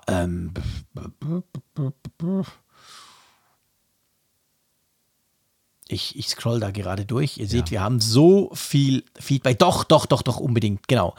Den Lars. Es geht um Autos. Oh, da bist du aber ziemlich weit runtergescrollt hier. Ja, klar, ich habe da ein bisschen Gas gegeben. Kaki, ne? Ja, genau. Ja, genau. Da schreibt uns der Lars. Ihr erinnert euch vielleicht noch an mein Feedback nach der Weltentwicklerkonferenz zum Thema Apple Car Key und, wie Malte es so schön im Podcast formulierte, meine Aufgekratztheit zu diesem Thema. Ich habe gestern meine Bestellung des neuen 5er BMW im Rahmen meiner Dienstwagenbestellung getätigt, natürlich mit dem Car Key Ausstattungsmerkmal. Solltet ihr Interesse an den zu machenden Erfahrungswerten haben, ich kann euch nach Auslieferung des Wagens gegebenenfalls im Jahreswechsel herum auf dem Laufenden halten. Wir bitten darum, oder? Genau drum. Ich wollte den Lars jetzt quasi festnageln in dieser Folge. Das würde uns wirklich sehr freuen. Das gilt natürlich nicht nur für den Lars, das gilt für euch alle da draußen. Also es gilt ja generell und das macht ihr ja auch. Das ist ja das Schöne. Feedback besteht ja sehr oft bei euch auch aus Erfahrungsberichten, wo ihr uns Erfahrungen, die ihr mit bestimmten Apple-Geräten oder so macht, teilt und wir das dann spannend finden, darüber berichten können, entweder im Podcast oder in dieser Feedback-Sektion. Aber jetzt eben hier in dem Fall natürlich definitiv, das finden wir super spannend, solches Zeugs. Und natürlich Auto sowieso, finden wir beide interessant, haben aber beide kein BMW. So gut läuft das Sponsoring auch noch nicht, dass wir uns einen BMW 5er leisten können. Aber auf jeden Fall, das wäre natürlich cool. Also Lars, wenn du uns dazu dann was schreiben magst, wie das so funktioniert, vielleicht auch mit Screenshots, keine Ahnung, das wäre super spannend. Das würden wir auf jeden Fall gerne aufnehmen hier im Podcast, oder? Ja, sehr gerne. In dem Zusammenhang könnte ich dann auch von meinen jüngsten CarPlay-Erfahrungen berichten. Genau, der Malte erzählt ja immer wieder gerne von seinem CarPlay. Während ich meine Videos zu sehr in den Mittelpunkt rücke, spielt er immer mit CarPlay rum. Und ich denke jedes Mal, schön für dich, lieber Malte. Ich habe Google Maps. Was ist denn wieder passiert? Ja, ich habe Google Maps jetzt mal wieder ausprobiert. Also Google Maps kann jetzt ja auch in diesem Dashboard angezeigt werden von CarPlay. Du hast ja diese Ansicht, wo du so dreigeteilt, du hast Podcast und weitere Kontrollen und dann hast du links dann so eine Kartenansicht. Und das ging ja bislang vor iOS 14 ging das nur mit der Apple Maps App und jetzt kannst du eben auch Navigations-Apps von anderen Herstellern, sofern sie es unterstützen, da integrieren. Das funktioniert ganz wunderbar, ist auch sehr, finde ich, intuitiv gelöst. Du musst einfach nur die App aufrufen und dort eine Navigation starten. Du musst jetzt nicht irgendwie in irgendwelche Einstellungen gehen und das dann ändern und so weiter. Also alles super. Das Dumme war nur, dass Google Maps mich dann irgendwie an einem Eintagestrip ins Wendland im Landkreis Uelzen in die Walachei geschickt hat. Was? Ehrlich? Okay. Es und Apple Maps nicht, also Apple-Karten. Ja, das habe ich anschließend jetzt nicht mehr getestet, aber ich habe tatsächlich Google Maps habe ich mehr vertraut als Apple Maps dann in dem Zusammenhang, weil du hast bei Google Maps ja auch dann immer diese Live-Anzeige, das ist auch sehr praktisch und das hast du jetzt auch in diesem Dashboard, dass du eben auf der Karte eben auch siehst, die Auslastung der Straßen, wo zum Beispiel Staus sind, also wo es dann rot ist und grün und gelb, das hat Google ja sehr schön und auch sehr akkurat. Und überhaupt ist Google auch so, was Sperrungen, also Baustellensperrungen und Umleitungen angeht, sehr vorausschauend normalerweise. Mhm. Aber in dem Falle, da war dann irgendwie so eine Ortsdurchfahrt gesperrt, aber diese Sperrung war wohl irgendwie dann ich weiß nicht wann, eine Woche vorher oder so, wohl geändert worden. Und dann hat es mich frühzeitig halt umgeleitet und ich dachte erst, viel vorausschauend, hier sind noch gar keine Umleitungsschilder. Okay. Und irgendwann bin ich dann halt so wirklich lost in space gewesen und habe mich dann wieder versucht, da durchzuschlagen und bin dann auf so einer wirklich nur 2 Meter breiten Straße durch den Wald gefahren und habe so gedacht, das nimmt jetzt... Nervig. Ja, also man sollte niemals nur aufs Navi vertrauen. Das vielleicht nur als kleiner Verbraucherschutz. Und selbst nicht mal auf Google Maps. Ja, genau. Ja, das ist so. Also, trotz CarPlay, so schön das ist. Trotz allem kannst du auch mit CarPlay, mit der modernsten Technik kannst du quasi irgendwo in der Pampa landen, wie ich mit meinem uralten Navi, das in meinem 12-jährigen VW Touran verbaut ist. Da ist quasi der Killer, wenn du dort schnellste Route eingibst. Weil dann fährt er quasi kreuz und quer. Dann schaltet er in den Panzermodus und nimmt einfach den kürzesten Weg über Stock und Stein durch Olivenhaine, durch irgendwelche Weinberge, alles schon probiert. Also das darfst du ja niemals machen. Aber wie gesagt, es ist ein altes Navi. Ich mache dem auch keinen Vorwurf, aber ich bin da schon ganz mehr am Anfang, als ich das Auto neu hatte, bin ich da an sehr merkwürdigen Orten gelandet, weil ich gemerkt habe, der will irgendwelche komischen Feldwege abfahren, weil es irgendwie kürzer ist quasi. Aber offensichtlich passiert das auch noch beim hochmodernen Google Maps. Weißt du, was mich in dem Zusammenhang immer beruhigt? Und das vielleicht noch so als Quintessenz des Ganzen. Ich weiß nämlich, dass wenn der Gegend, wo ich unterwegs war, wo ich dann verloren gegangen bin, dass wir da einen guten Hörer haben, der uns schon sehr lange dann verfolgt. Und wir haben ja die Hörerkarte. Und ja. Wenn ich auf Reisen bin, denke ich immer, weil viele Hörer sind ja auch mit ihren Twitter-Accounts da vernetzt. Mhm. Also du kannst dann eben gucken, wer sind die? Und auch, es gibt auch unglaublich viele, mit denen wir dann irgendwie schon mal in Kontakt getreten sind. Also das sind nicht einfach nur irgendwelche Einträge. Ja. Und ich lebe immer in diesem Gefühl, wenn ich mal irgendwo richtig verloren gehe, ich könnte immer einen finden, der mir vielleicht raushilft aus der Patsche, indem ich mich dann eben melde. Das ist großartig. Das ist wirklich wunderbar. Stimmt. Ich meine, das ist wirklich das Coole an diesem Apfelfunk und an dieser Community, auf die wir unglaublich stolz sind und an der wir wahnsinnig Freude haben. Ihr sitzt fast ein bisschen überall. Selbst bei uns in der Schweiz hat es überall rote Punkte, wenn man in Funkgerät auf die Hörerkarte geht. Und ja, du würdest nicht verloren gehen, lieber Malte. Definitiv nicht. Wäre wahrscheinlich aber eine etwas seltsame Überraschung, wenn sich dann ein Podcaster plötzlich am Freitagabend, genau, wenn er an der Tür klopft, was will und denn der sagt, Podcaster Hallo. Von mir? Du, ich habe mich da total verirrt, kannst du mir mal helfen? Aber es wäre ein wunderbarer Kontrast zur momentanen Homeoffice und wir bleiben alle drinnen Geschichte. Also von dem her wäre es schon wieder eine schöne Story eigentlich. Ja. Würden wir uns ja eigentlich wünschen, im Moment ein bisschen ab und zu auf dem Land verloren zu gehen, oder? Ja, doch. Das stimmt. Also nicht, dass ich mich nicht wohlfühle hier, aber es ist ja halt, es wird ja wieder kleinräumiger, die ganze Geschichte im Moment in allen Ländern, glaube ich. Sprich, man zieht sich wieder ein bisschen zurück und da tönt das jetzt für mich halt nach Abenteuer, wenn du da hinter der Düne irgendwo verloren gehst. Da finde ich das natürlich cool. Das gebe ich gerne zu. Das war ja nicht hinter der Düne, das war ja am ganzen Ende. Ja doch, ich stelle mir das so vor. Ja, egal, bei dir ist alles hinter der Düne letztendlich, oder? Ich weiß, ich sollte mal vorbeikommen. Ja, ich glaube auch. Diese Vorurteile abbauen, die ich da mit mir rumschleppe. Wir müssen mal darüber sprechen. Genau, wir müssen mal darüber sprechen. Apropos drüber sprechen, ich glaube, wir haben schon ziemlich viel gequasselt. Ich würde vorschlagen, den Apfelfunk 246 jetzt langsam zu beenden. Einverstanden? Sehr gerne. Sehr gerne, gut, okay. Hey, herzlichen Dank dir, lieber Malte. Es hat mir großen Spaß gemacht. Es war interessant und spannend. Ich freue mich jetzt schon auf unser Gespräch über die neuen iPhones nächste Woche. Das wird auch richtig spannend. Oh ja. Und dazwischen, was sonst noch alles passiert natürlich. Ja, und euch da draußen, falls ihr am Freitag ein iPhone bekommt, weil ihr eins bestellt habt, wünsche ich euch ganz, ganz viel Vergnügen. Genießt es. Es macht total Spaß. Neue Technik macht immer Spaß. Also das ist natürlich eine coole Sache. Und ihr dürft uns auch gerne schreiben, was euch gleich als erstes aufgefallen ist, als ihr das zum Beispiel ausgepackt habt. Wir nehmen das dann auf und drum sage ich wie immer Tschüss aus Bern. Dem kann ich mich eigentlich nur vollumfänglich anschließen. Tschüss von der Nordsee.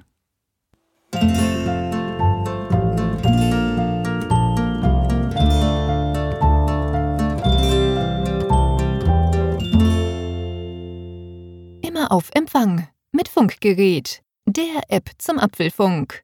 Lade dir jetzt Funkgerät für iOS und Android kostenlos im App Store und bei Google Play.